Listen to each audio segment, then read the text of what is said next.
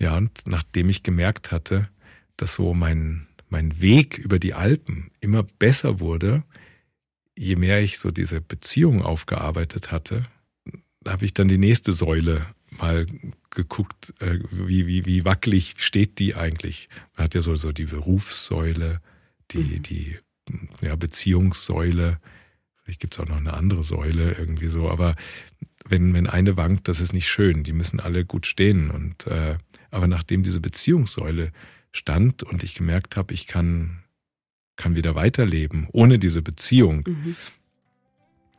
habe ich dann Willi Wills Wissen betrachtet und der Ruf der Freiheit oder sein Flüstern in mein Ohr, Willi, Willi, die Welt ist so groß, mach was draus. Es hat mich so verführt.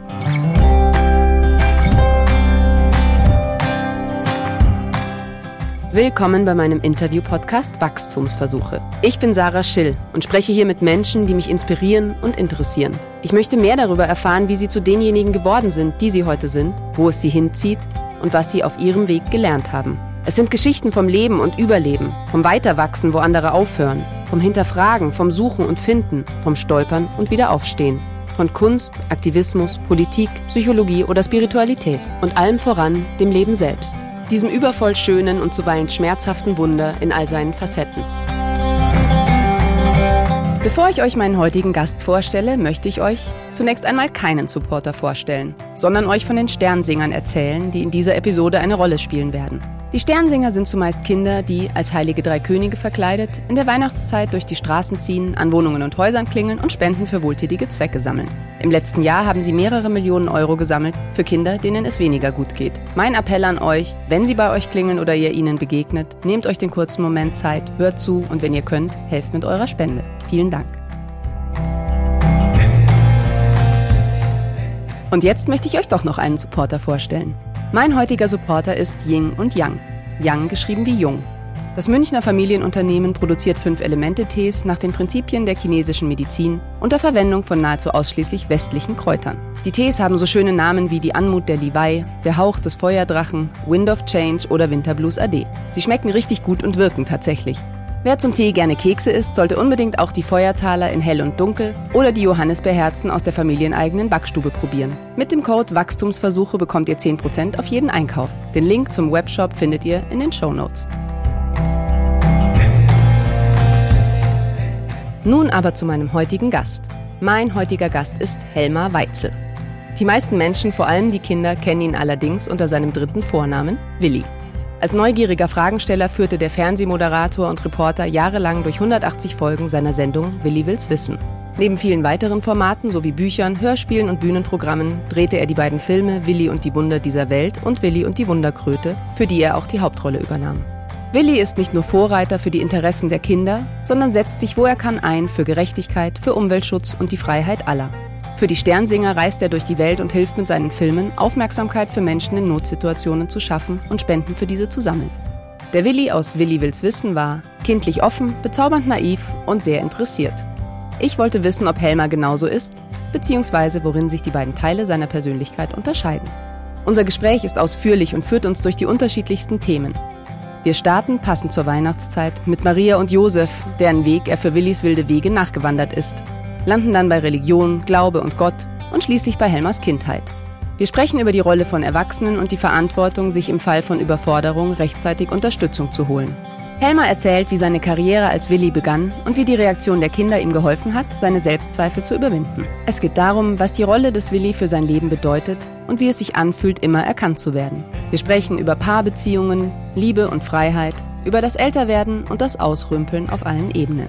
Und Helmer erzählt, weshalb er irgendwann die Entscheidung getroffen hat, Willi wills wissen aufzuhören, was ihn das gekostet, was es ihm aber auch geschenkt hat. Am Ende sprechen wir über Ungerechtigkeit und die Probleme der Welt. Helmer erzählt von der Herausforderung, sich intensiv mit diesen zu konfrontieren, worin er Trost findet und was ihm Hoffnung gibt.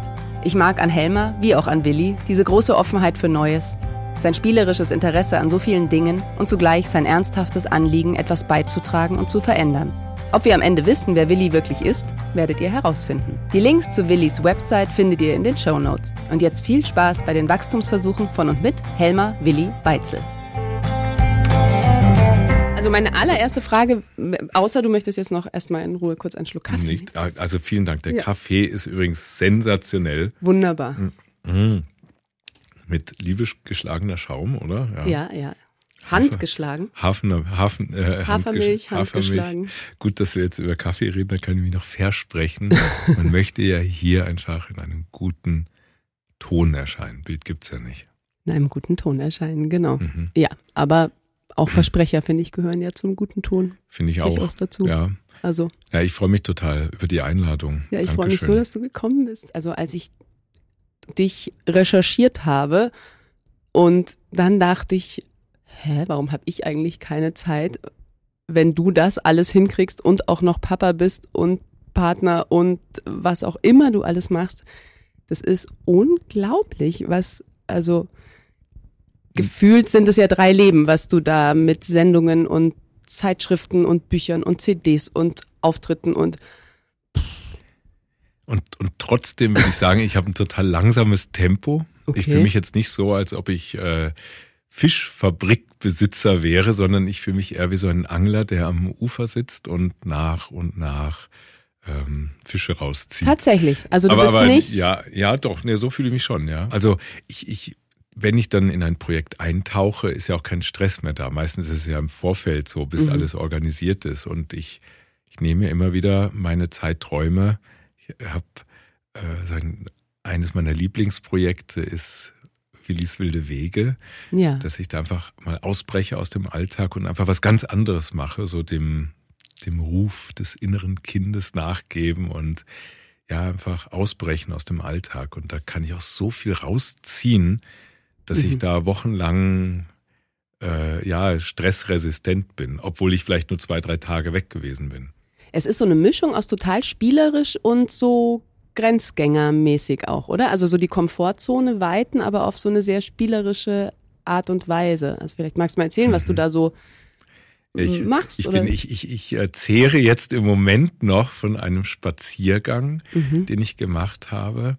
Und äh, zu diesem Spaziergang habe ich den äh, berühmten Checker Julian eingeladen.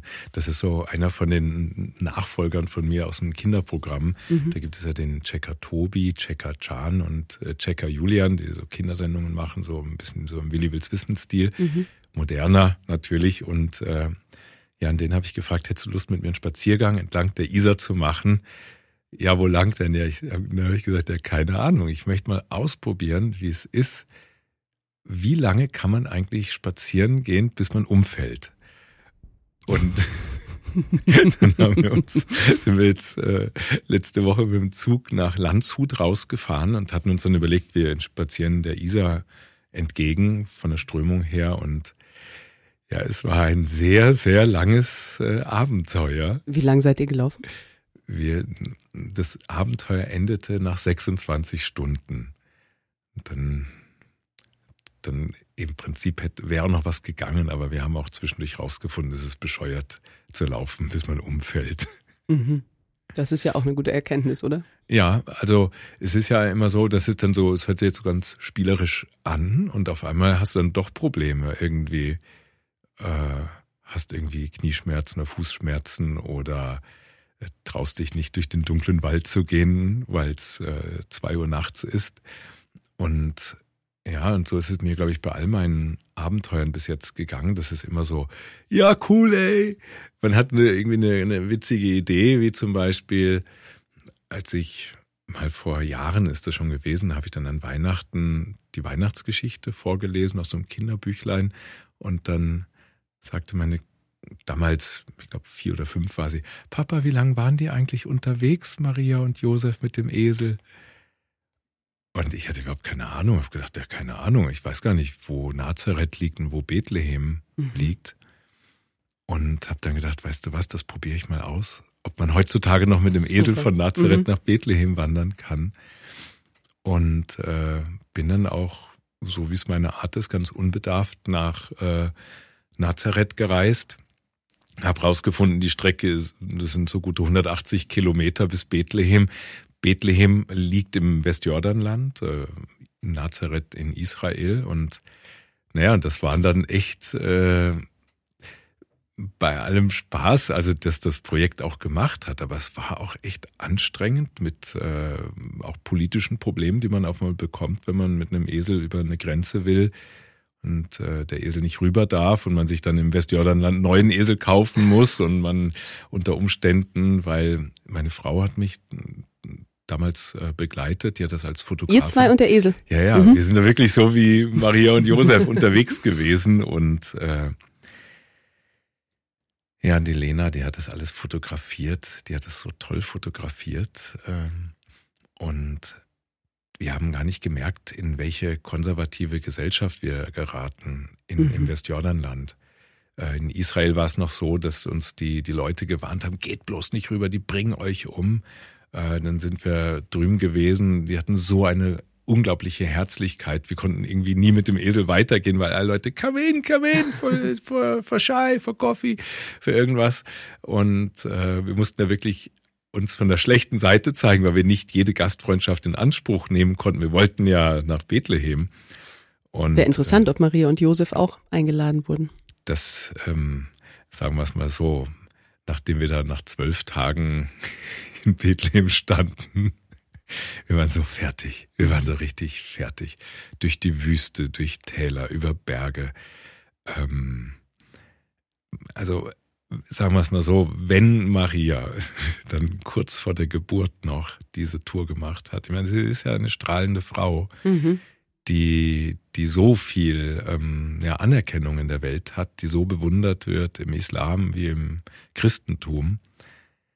Aber vieles ist natürlich bildlich und ich bin überzeugt davon, dass das Ganze bildlich ist.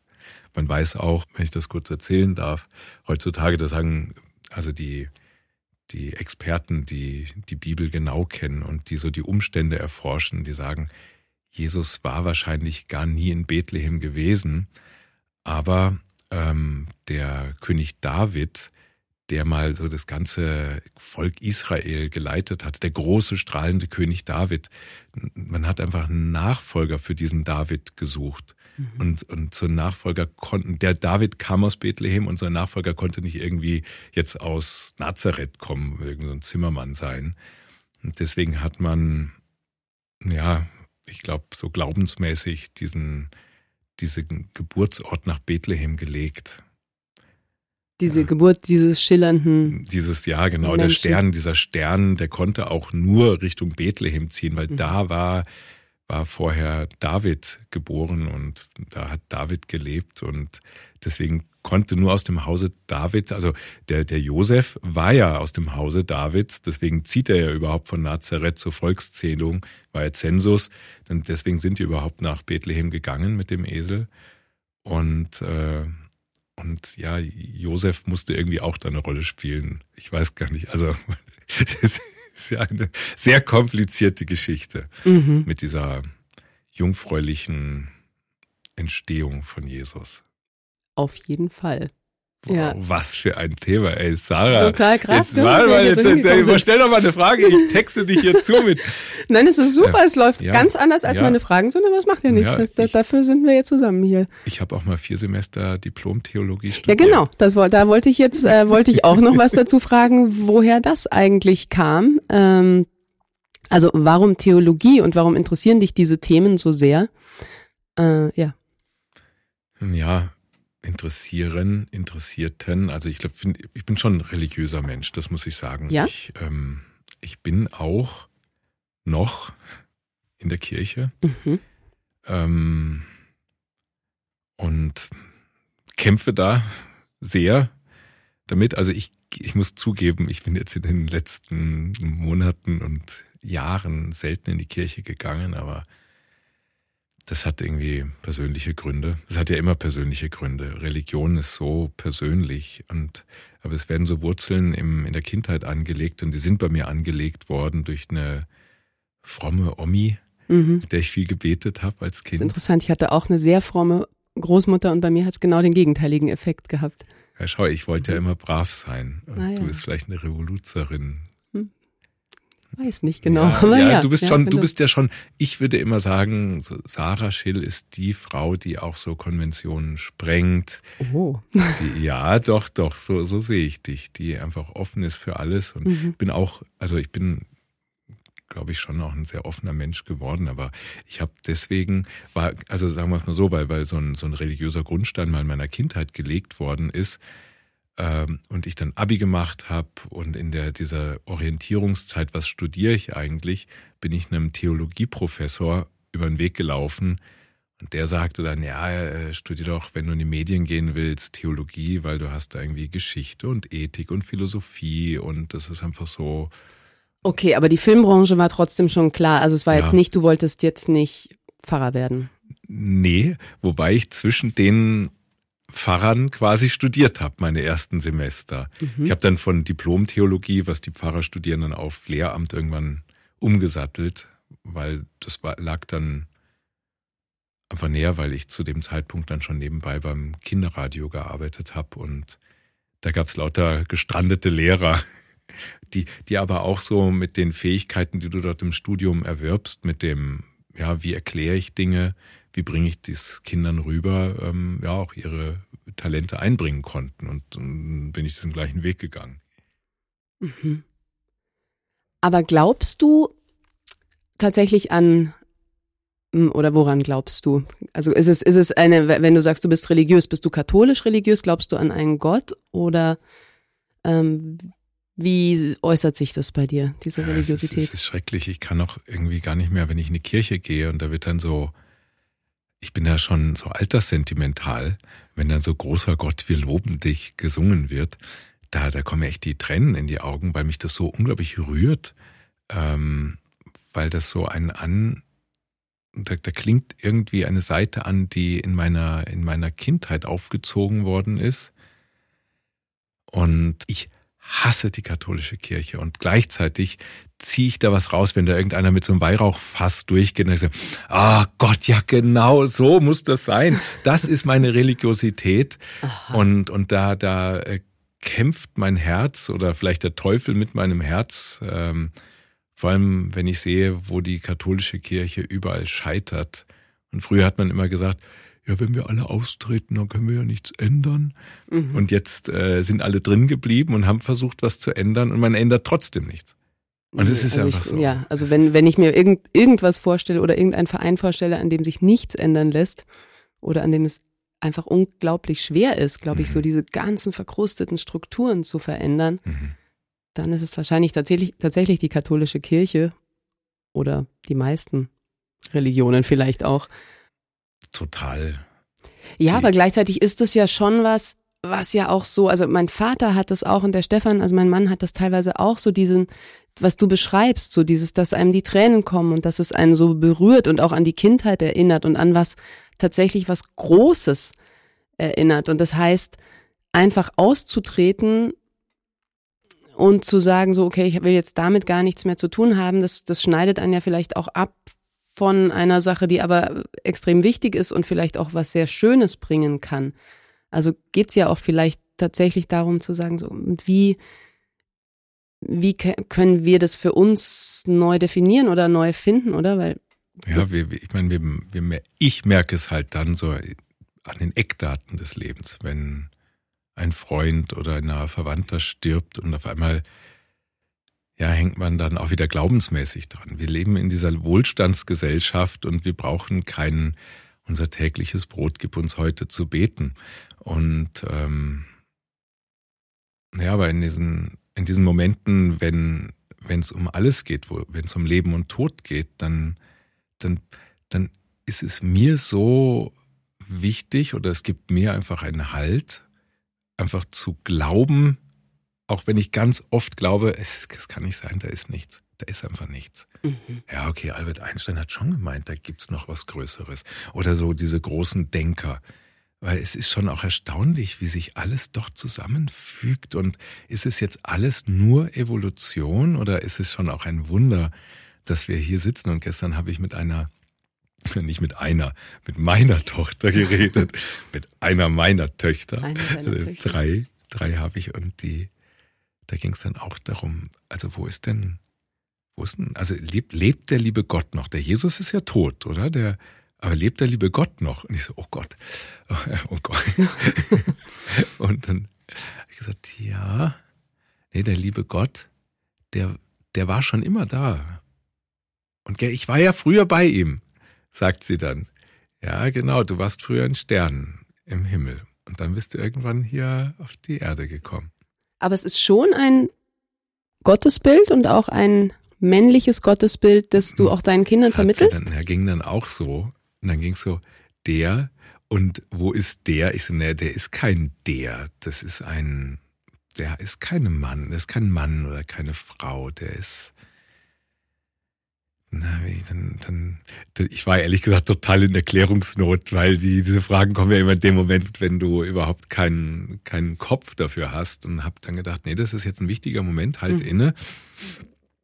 Und äh, hab dann gemeint, weißt du, du, du hast ja auch ein Stück vom lieben Gott in dir drin. Ein, das ist deine Seele. Und, und jeder Mensch hat so ein kleines Stückchen vom lieben Gott in sich drin. Jeder Mensch hat eine Seele. Und jetzt stell dir mal vor, so viele Leute auf der ganzen Welt. Und wenn die ganzen Seelen im Einklang sind, wenn die wirklich im Guten miteinander schwingen, dann ist das der liebe Gott.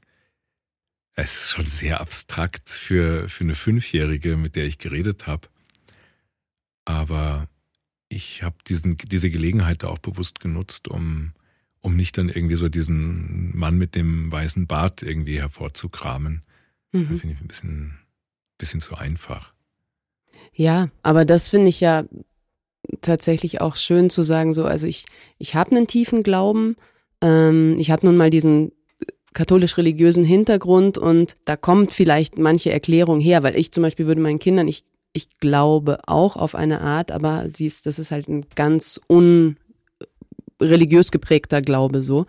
Ich würde es, glaube ich, anders erklären, aber dann zu sagen, so, okay, das ist vielleicht auch meine, wo, wo ich herkomme, wie ich geprägt bin und so, und das gebe ich euch weiter, aber eben mit einem, einem weiteren Blick dazu und äh, jetzt nicht zu sagen, so ich, ich nehme jetzt einfach das, was ich halt gelernt habe, so als Corsage, damit, damit ich das irgendwie gut erklären kann, sondern da weiter zu suchen, okay, und wie kann ich das jetzt übersetzen, so von mit dem, wer ich bin und was ich erfahren habe, oder? Ja, es ist, glaube ich, ja so ein grundsätzliches Anliegen von Eltern, dass, dass man irgendwie, äh, man vergleicht ja immer seine eigene Kindheit mit der Kindheit seiner Kinder und äh, versucht, dass diese Kinder Wachstumsversuche haben. Ich möchte mal dieses Wort unterbringen. es geht ja um, es geht ja ums das, um das Aufwachsen. Und äh, als als Vater, als Mutter stehst du einfach daneben wie so ein Gärtner und du kannst dein Kind nicht da wie so eine Pflanze dann so rausziehen oder langziehen, dass sie dass es groß wächst, sondern du brauchst da Geduld und brauchst die Momente, in denen du halt einwirkst. Dann wächst da auch was. Und ich habe ehrlich gesagt in der Kindheit auch so viel Bedrohliches durch diesen Glauben erfahren, das möchte ich meinen Kindern überhaupt nicht zumuten. Deswegen greife ich da ganz selten zurück auf diese Bilder, die mir in der Kindheit präsentiert worden sind. Und also in der Kirche und auch von deinen Eltern? Ja, ich glaube so insgesamt. Ich habe neulich mal beim Ausmisten ein, eine alte Kinderbibel gefunden. Mhm. Da habe ich gedacht, was? Das ist doch krass. Das hat man uns da irgendwie so mit sieben, sieben Jahren irgendwie vorgelegt. So ganz martialische Bilder und so, boah, die einen erschlagen, so Ölgemälde. Also einfach beängstigend. So ein bisschen wie die, wie die alte Pinakothek in München. Wenn man da mit äh, Fünfjährigen durchgeht, die haben wir gehen danach auch ziemlich verstört raus. und, und das will ich nicht. Ich habe für mich und deswegen war eigentlich auch dieses Studium, Theologie zu studieren und dann halt Rallye-Lehrer zu werden, für mich so wertvoll. Das war wie so eine Aufklärung für mich. Ein, ein Loslösen von, von so kindlichen Bildern, um, um einfach offen zu sein für alles und nicht daran, ja, so ganz engstirnig dran zu kleben. Mhm. Und das war wohltuend. Und ich möchte meinen Kindern diese, diese, diese Stufe einfach also nicht zumuten, sondern einfach die Möglichkeiten zeigen und nicht die, die Grenzen. Mhm. Oder das Angstmachende, gell? Das ist ja das Schreckliche. Wenn du dann irgendwie, ich glaube, es gibt da draußen immer noch so viele, die dann irgendwie mit 13, 14 sich das erste Mal einen runterholen und dann denken, oh Scheiße, was habe ich gemacht, Herr? Der Samen ist auf den Boden gefallen. Also es gibt solche Sprüche aus der Bibel und es gibt so viele äh, ja christliche Glaubensströmungen, die den Menschen einfach Angst machen und sie ja Angst und Schuld und Scham, Schuld, ne, ja, was was man also was einen so klein macht. Und das ist schon ein, ein erstaunliches Gottesbild, ne, Mhm. wenn man sich denkt so boah jemand der also jemand in dem Fall mit mit dieser Vorstellung, der, der das alles hier erschaffen hat, diese unfassbare Fülle und Schönheit, dass der dann da sitzen soll und die ganze Zeit so richten und so Ja, ein nein, er furchtbares Bild. liebt euch. Ah, nein, nein, sie liebt euch. Also es liebt euch doch. Da ist es. Und dieses, äh, diese Liebe, dass das, dass das Gott ist, das ist doch so schön, egal was du gemacht hast. Mhm. Die, das ist schön, dass es sowas gibt, finde ich. Das ist sehr auch naiv, finde ich. Aber Mhm. ich bin auch ein naiver Mensch. Das ist aber mein Blick auf die Welt. Naja, und für Kinder, also jetzt nicht nur die eigenen, sondern ich glaube, für alle Kinder ist ja so dieses Gefühl, egal was du tust, egal wer du bist, du wirst einfach ganz genauso geliebt und angenommen, wie du bist. Das wäre ja ein extrem wünschenswerter Zustand. Ja, wenn der Grundstein in der Kindheit gelegt ist und der, der gut sitzt, dass das eine Basis ist und du dann in diese ja, verstörende und auch ambivalente Zeit der Pubertät kommst, Mhm. Dann ist das so gut, dass du einfach weißt, du kannst nichts falsch machen, du kannst nicht falsch sein. Du, so wie du bist, bist du richtig. Ja, ja, das ist, glaube ich, ja auch was, was wir Eltern versuchen und auch immer wieder fundamental scheitern, zumindest in meinem Fall, aber ähm, einfach versuchen, so gut wie möglich unseren Kindern immer dieses Gefühl mitzugeben. Du hast doch keine Ahnung. Hm? Weißt nicht, wie das ist in der Pubertät. doch, ich war, halt, ich will es nicht hören. Ja, Ja, genau. Man muss da einfach den Grundstein legen, glaube ich. ja. Sag mal, du siehst aus, als wäre dir ein bisschen kalt. Willst du, ich habe hier so einen Schal, willst du den dir um die Schultern legen? Weil hier ist es manchmal ein bisschen kalt. Er ist nicht sehr weiblich und wir haben kein, kein Bild hier. Ja, dann, ich würde meinen, ich würde meinen, ich würde, der, der sieht toll aus, der Schal, das muss ich dazu sagen, aber ich würde meinen, meinen Seemannspullover überziehen. Ja, das, das macht doch Ja? mal, ja. Sind wir wieder. Was ich eigentlich meine allererste Frage, die ich dich fragen wollte, ist ähm, Helma oder Willi? Tja, keine Ahnung. Ähm, Ja, also wie, wie nennt dich deine meine deine Frau nennt mich Helma. Mhm. Und ähm, probier mich doch mal, probier doch mal, wir, wir können doch mal Folgendes machen. Ja. Wir können doch mal ein äh, Interview machen, in dem du mich einfach Helma nennst und wir können danach mal analysieren oder zwischendurch mal fragen, was würde der Willi antworten.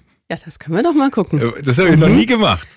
Okay, aber ist es so für dich, dass es zwei Personen sind? Also ist der Willi auf eine Art auch eine Kunstfigur? Oder ja, wie, Ja. wie sind diese beiden? Ja, der Willi ist schon, der steckt schon, also in mir, das ist so eine Facette, die ich einfach so nach, nach außen kehre, wenn ich jetzt arbeite. Arbeiten sind so Fragen stellen, Dinge mitmachen, wo ich vielleicht einfach ein bisschen frecher, ein bisschen dreister, ein bisschen wilder bin, als der Helmer es ist. Der Helmer liegt gerne auf dem Sofa, schaut Fernsehen und der Willi geht gerne raus und, und macht Sachen. Also sind wie so zwei Aspekte deiner Persönlichkeit. Ja, ja. Und ist das manchmal auch so ein bisschen so fast so schizophren, dass, dass ihr beide so im Raum seid und du ja nicht so richtig weißt? unter uns gesagt. Also ich, ich habe da schon natürlich schon mit äh, Psychotherapeuten drüber geredet und habe aber ein gutes äh, Bewusstsein, so wie ich die, wie ich meine Anteile dosiere oder einfach wie ich bin. Ich Mhm. versuche natürlich das, also der, ich, ich kann den Willi auch nicht spielen. Das ist einfach so. Das ist einfach so meine mein, mein kindlicher Anteil, der, der in mir steckt, der, den ich pflege, der, der immer wieder rausgelassen werden darf. Ich finde es sehr schwierig, dieses Erwachsensein, diese Verantwortung übernehmen, vorauszuschauen und ja, immer so den Überblick zu behalten, sachlich zu bleiben. Aber der Helmer kann das. Nee, weil der Willi einfach ganz schön äh, dominant ist. Mhm. Also es ist ein ständiges Ringen in, in, innerhalb meines Körpers oder wo auch immer, ich weiß nicht, irgendwo in mir drin, wo dieser innere Erwachsene und dieses innere Kind ja ihre ihren Platz behaupten wollen. Mhm. Aber dann ist es ja total gesund auf eine Art auch, dass es den Willi in deinem Leben gibt, oder? Dass der so viel Raum hat, das auch auszuagieren. Da, total. Also ich wäre, das, mein Leben wäre echt total langweilig, wenn ich nur der Helmer wäre. Mhm. Ähm, oh Gott, sollen wir das Interview jetzt wirklich als Helmer führen? Das wird so ein ganz langweiliges Gespräch. Oder vielleicht ist das ja auch eher so der, der, der Erwachsene, der jetzt mit dir redet und erzählt, wie der Willi ist. Also Sie sind ja beide herzlich eingeladen, sowohl der Helmer als auch der Willi und können auch einfach, ich muss jetzt auch gar nicht die ganze Zeit Helmer sagen, sondern ähm, wir gucken halt einfach, wer antworten mag, oder? Ja. Du kannst die gerne beide hier ja. einfach sitzen haben. Ich kann dir auch noch einen Stuhl hinstellen, den zweiten. Oh nee, hör auf, nee, nein, das ist, dann klingt das ja schon echt schizophren. ja, man kann, kann, kann manchmal helfen, kannst du dann immer Stuhl wechseln. Aber nee. du siehst, ich lache schon mhm. und äh, so ist dieses Lachen, an dem werde ich meistens auch erkannt. Ach, schau mal, du lachst. Ach, das ist ja der Willi.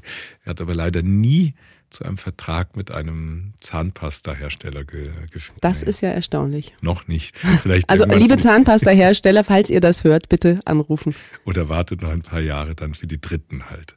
Ach so.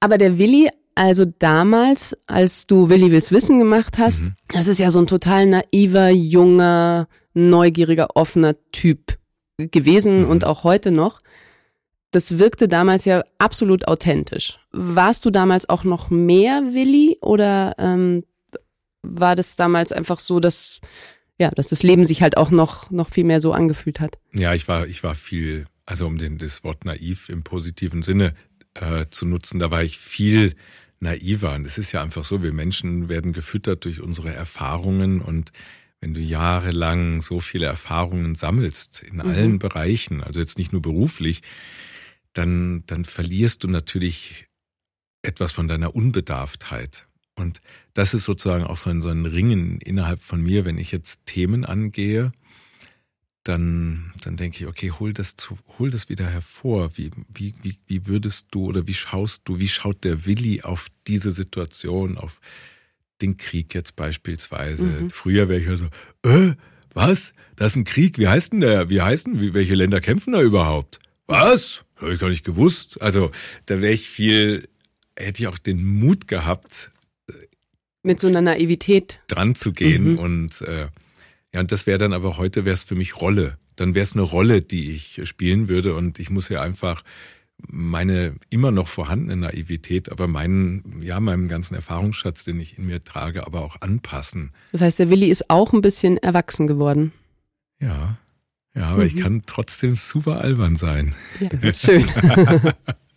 also gerade bei den Themen, mit denen du so unterwegs bist, ist das ja wahrscheinlich echt gut, diese Seite trotzdem noch zu haben, oder? Diese alberne Seite. Ja, total. Ich meine, ich habe ja auch, ich, ich gehe ja gerne an die Themen ran, die auch sperrig sind, die unbequem sind und äh, weil es einfach ist, dann irgendwie zu sagen, aha, so wird ein Haus gebaut, das ist irgendwie logisch, da kann man einfach zugucken. Mhm. Ist aber auch eine schöne Herausforderung, da einen Film oder einen Bericht drüber zu machen. Aber ich finde gerade da, wo so diese zwischenmenschlichen Dinge passieren oder wo es um die Gerechtigkeit oder Ungerechtigkeit in unserer Welt geht, das finde ich schon eine, eine ganz wichtige und eine schöne Herausforderung für mich. Und, und, und trotzdem da auch nicht an den Themen zu verzweifeln, sondern drauf zu zeigen, da durchzugehen und irgendwo auch Lichtblicke zu schaffen. Mhm. Gerade also wenn man solche Themen für Kinder bearbeitet, Kinder haben einfach nur Lichtblicke verdient. Ja. Sonst können sie gar nicht ja, so richtig aufblühen. Mhm. Ja, da habe ich dann nachher noch mal ein paar, ein paar mehr Fragen dazu. Mhm. Ich will jetzt noch einmal so bei, bei ähm, diesem, diesem naiven, bei diesem fröhlich naiven ähm, bleiben. Warst du auch als Kind so? ja, also ich habe ich habe das Glück und manchmal ist es auch mein Pech oder meine große Herausforderung, dass eine meiner Töchter mir das absolute Spiegelbild meiner meines Kindseins äh, vor Augen führt. Die ist einfach genauso wie ich früher war. So bescheinigen es mir einfach so die ganze mhm. Verwandtschaft und so. Oh Mann, die ist ja genau wie du. Einfach einfach wild, ein Wildfang. Und dann, wo ist er denn? Ah, da oben auf dem Baum. Jetzt, ah, nee, jetzt ist er wieder unten und da ist er schon. Und sehr, sehr wild, sehr emotional, sehr, sie nimmt sich alles unglaublich zu Herzen. Also ich rede jetzt über sie, aber ich meine eigentlich mich. Mhm. Und ähm, natürlich mit der ganzen Nachdenklichkeit auch, aber, aber irgendwie immer nach einer Bühne suchend, dass, dass man beachtet wird. Das war so. Das war, war als Junge, weil das hast du mal in einem Interview, das ich gehört habe, über deine Eltern auch gesagt, dass die eigentlich nur geschienen haben, wenn sie auf der Bühne ihres Ladens standen. Ja, mhm. also und das ist einfach dieses diese extrovertierte Art, die ist mir so anerzogen worden. Das ist war einfach so. Man geht einfach vorne auf die Bühne und liefert da irgendwas und das hatte so eine totale Normalität. Und und. Aber mochten deine Eltern das auch bei dir? Diese, ja, so, ja, also die haben mich ja da auch irgendwo so auf die Faschingsbühne oder so als Messdiener nach vorne geschoben. Da kannst du mal die Lesung machen, das geht schon, ja, ja. Mhm. Oder die Fürbitten oder halt in die Bütt gehen und irgendwas aufzuführen. Und das hatte sowas ganz Normales. Ich war sogar schon im Kindergarten der St. Martin. Wirklich? Ja, ja. Mhm. Das war herrlich. Da durfte ich dann mit meinem Plastikschwert so einen Vorhang durchschneiden. Ich habe ja nie so richtig verstanden, warum er dem nicht einfach den ganzen Mantel gegeben hat. Ja. Aber gut. Das, äh, das, das, ich, ich äh, sage, das, das werde ich dir im Anschluss an unser Gespräch erklären. Oh ja, sehr gerne. Ja.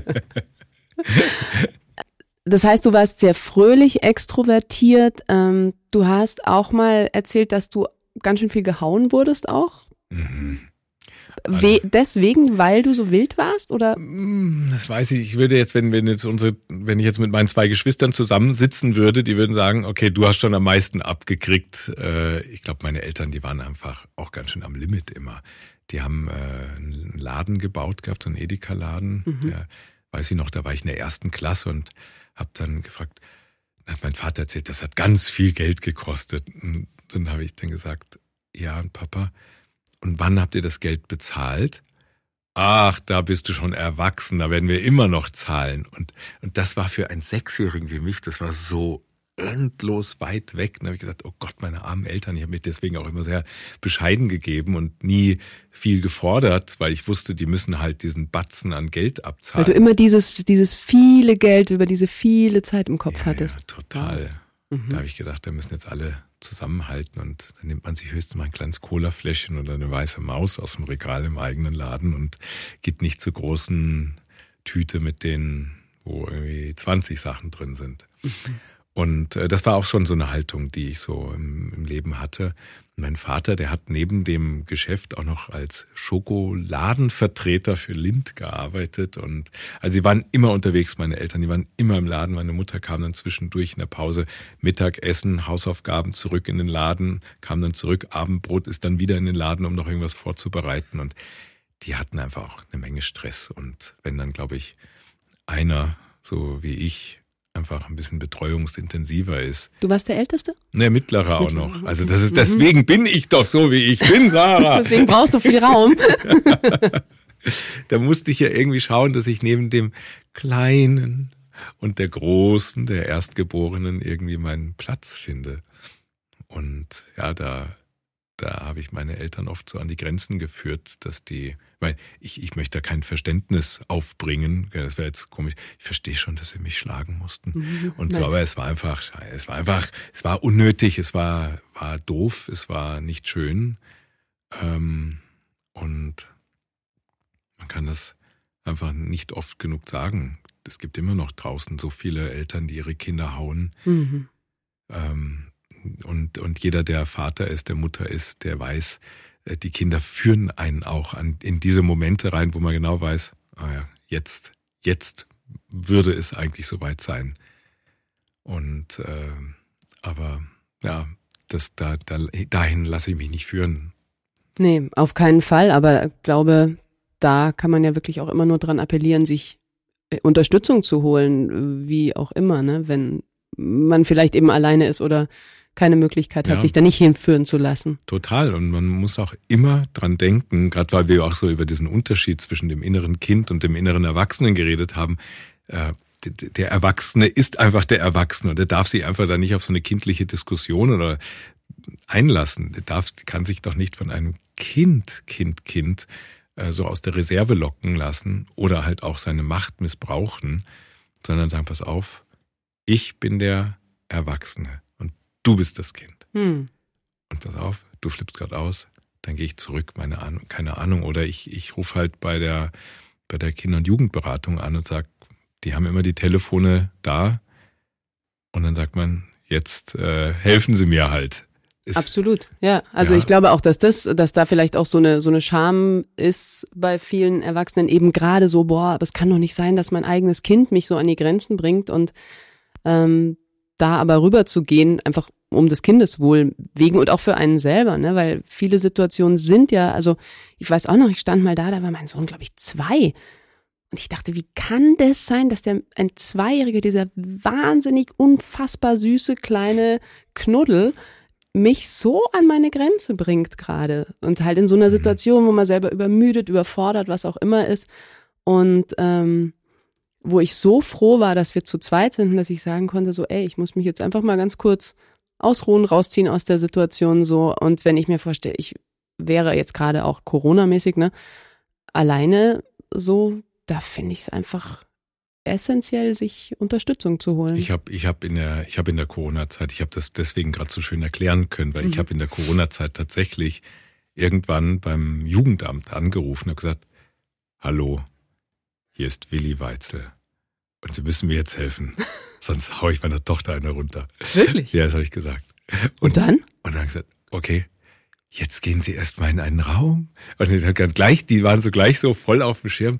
Atmen Sie mal tief durch, bringen Sie Ihrer Tochter mal einen alten Katalog, den soll sie zerreißen oder irgendwie so. Und dann haben wir das gleich alles so gemacht, so wie Aber war das, das ein Test? Haben. Also hast du das? Nein, ich habe das echt, ich habe mhm. mich aber wirklich Du weißt ja, wie das war. Wir waren ja alle eingesperrt mhm. und gingen uns dann irgendwann zu einem gewissen Zeitpunkt auf die Nerven. Und äh, das war toll, das war super. Und dann haben wir gleich einen Termin gemacht, dann sind wir zu zweit dahin. Und dann, ja, waren wir ein paar Mal da und das war super. Die haben einfach mit euch Geredet. gesprochen und so ein bisschen ja. geschaut, wie ihr solche Situationen deeskalieren ja, könnt. Ja, wie wir da in Zukunft besser miteinander umgehen und seitdem läuft's. Cool. Ja, also aber auch cool von dir, oder? Weil ich meine, du bist einfach so ultra bekannt überall und dann zu sagen, ist mir jetzt wurscht, ich gehe da jetzt Nee, ich habe gedacht, das muss jetzt einfach sein. Also ich, ich erzähle das jetzt deswegen auch sehr gerne, um da diese Schwellenangst zu nehmen. Wenn jetzt mhm. die eine oder der andere zuhört, dann kann man einfach anrufen, dann geht man hin und dann, äh, wenn man dann so ein bisschen die Leute dort kennenlernt, die dort arbeiten, die erzählen einem dann, dass es wirklich krasse Dinge gibt, die in Familien passieren. Und das hilft ja auch einfach zu, zu sehen, okay, das ist normal, dass es diese Spannungen gibt und äh, ja, keiner hat uns ja beigebracht, Eltern zu sein. Und es hm. tut ja ganz gut, ab und zu mal so ein Auffrischungsseminar zu machen, wo dann einfach gesagt wird, du, pass auf, verhalte dich so, verhalte dich so. Das, das ist einfach mein Versuch, immer, immer besser zu werden. Mhm. Das sind meine, das sind, das sind tatsächlich Wachstumsversuche. Voll. Das finde ich auch als Eltern, da ist es einfach so, also es ist ja in vieler Hinsicht versuchen wir ja, glaube ich, weiterzukommen, besser zu werden. Aber ich finde, als Eltern ist es so direkt sichtbar und notwendig, ne? einfach zu sagen, so, nee, da gibt's noch was zu lernen offensichtlich. Ja, man, ich war jetzt letzte Woche in Frankfurt im Bus und da war auch eine Mutter, die ist so schrecklich mit ihren Kindern umgegangen. Da möchte man dann irgendwie hingehen, aber was, was willst du denn machen? Erziehen sie ihre Kinder anders oder wie? Das geht nicht.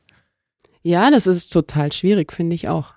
Also vielleicht Unterstützung anbieten, vielleicht sagen so, ja. Brauchen Sie einen Kaffee? Also ich weiß es auch ja, nicht, ja. ne? Also aber nuschelt man so durch die Maske dann so und dann ja. stellt man die auch gleich so bloß vor allen und dann waren sie auch schon wieder draußen und so. Klar, wenn man wenn die Gelegenheiten da sind, die versuche ich natürlich zu ergreifen, aber mhm. nicht immer gelingt es und ich glaube, dass da echt sehr sehr viel schief läuft, weil weil naja, wir sind jetzt in diesen Zeiten, diese Krise, diese, dieser Krieg, die Inflation und äh, was haben wir denn noch? Wir haben ja Umweltkrise, vor allem haben ja. wir die und Fußballkrise gibt's auch noch. wir sind einfach so verunsichert. Also die, die Eltern sind verunsichert mhm. und eigentlich sollen ja die diejenigen sein, die wie die Gärtner dann neben ihren Kindern stehen, sagen, jetzt muss ich gießen und jetzt muss ich da auch mal was anbinden oder jetzt muss ich was schneiden. Aber wir wissen es ja häufig selbst nicht mehr, weil wir so durch den Wind sind von all diesen Einflüssen. Hm. Und Und das äh, trägt sich natürlich dann bei den Kindern erst recht aus. Damit die Kinder einfach gut aufwachsen und einfach mit Selbstbewusstsein in der Welt stehen, brauchen sie ja auch Leute, die sie da reinführen mit Selbstbewusstsein. Aber merkst du dann einen Unterschied? Du hast ja seit sehr, sehr vielen Jahren viel mit Kindern zu tun. Merkst du, dass sich die Kinder auch verändert haben? Ich, ich, ich kann es nicht sagen. Also statistisch gesehen, mhm. was ich lese, gibt es mehr Probleme, dass, mhm. dass, die, dass die Kinder irgendwie Aufmerksamkeit nicht mehr so lange halten können, dass sie, dass da einfach mehr Probleme einfach sind. Aber, aber ich würde es jetzt nicht so, so bescheinigen. Ich glaube, da stecke ich zu sehr jetzt in der Zeit. Vielleicht kann ich das in 20 Jahren sagen, wenn man das nochmal anders vergleicht. Aber es war auch so, als wir Willi Wills Wissen gegründet haben, da kamen wir um die Ecke mit der Idee, ah, wir machen eine 25-minütige Sendung, äh, monothematisch eine, eine Reportage. Und dann meinten die ganzen Medienpädagogen, die das analysiert haben, das geht nicht. Also die Aufmerksamkeitsspanne von Kindern ist vielleicht drei Minuten für sowas, das geht nicht. Und irgendwie hat die Praxis sie dann auch eines Besseren belehrt. Mhm.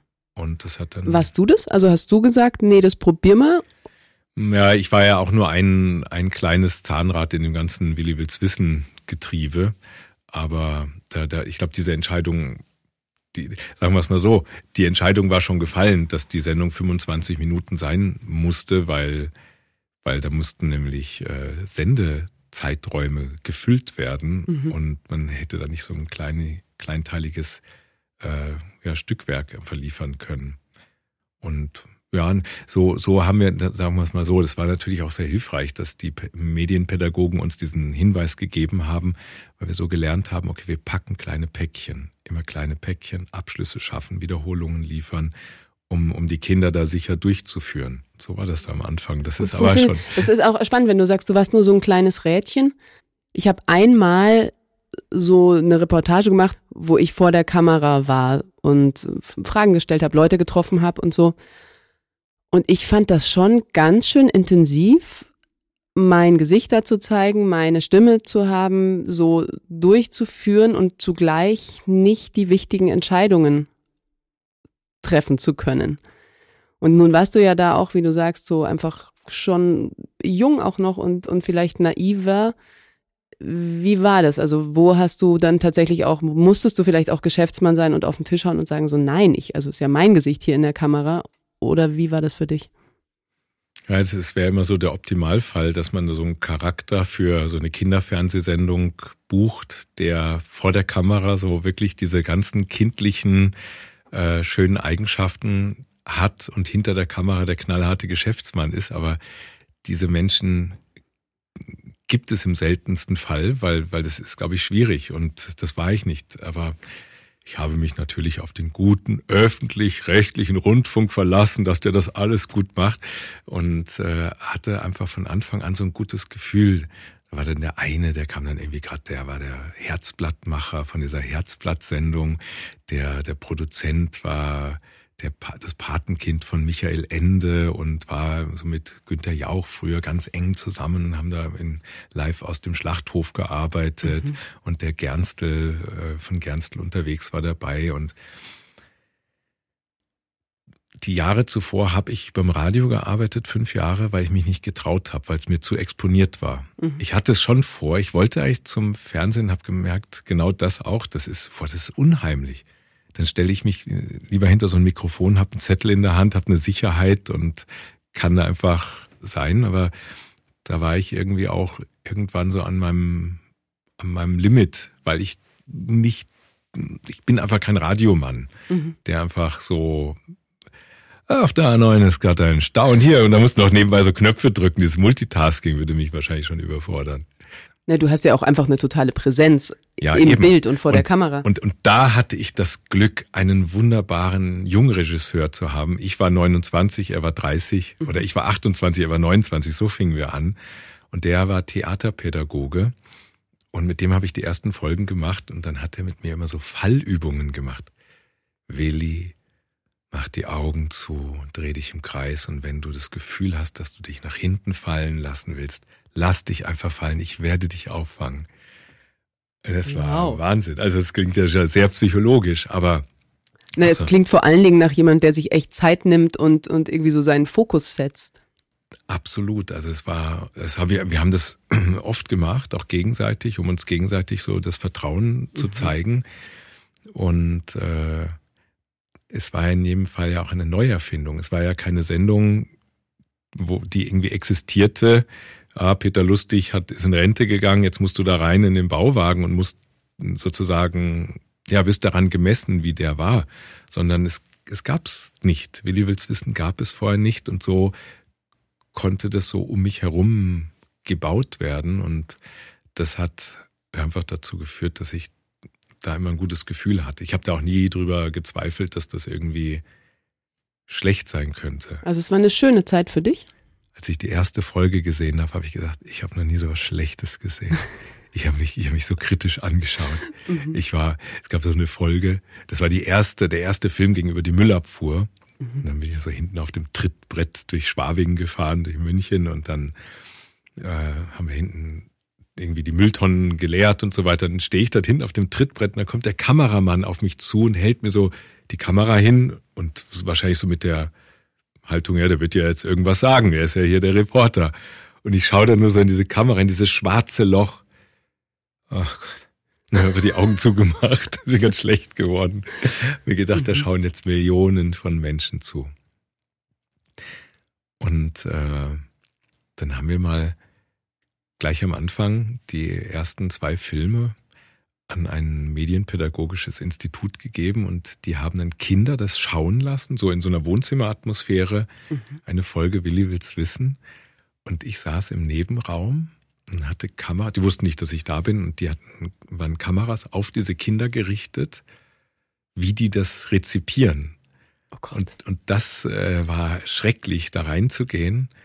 Und je, je länger dieser Film dauerte, umso entspannter wurde ich, weil die so viel Wohlwollen hatten. Die haben da überhaupt nicht jetzt gewartet, okay, wann, wann verspricht er sich, wann stolpert er, wann macht er einen Fehler, sondern die standen einfach oder saßen da dankbar, wohlwollend, haben gesagt, ah ja, genau. Und dann habe ich irgendwie so eine Aufzählung gemacht mit fünf Sachen und dann stehen die da tatsächlich und zählen so an ihren Fingern mit, ja, fünf, er hat recht.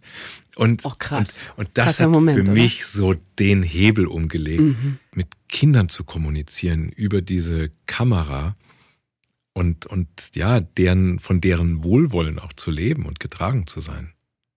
Mhm. Das war, war ganz viel Geheimnis von, von 180 Folgen.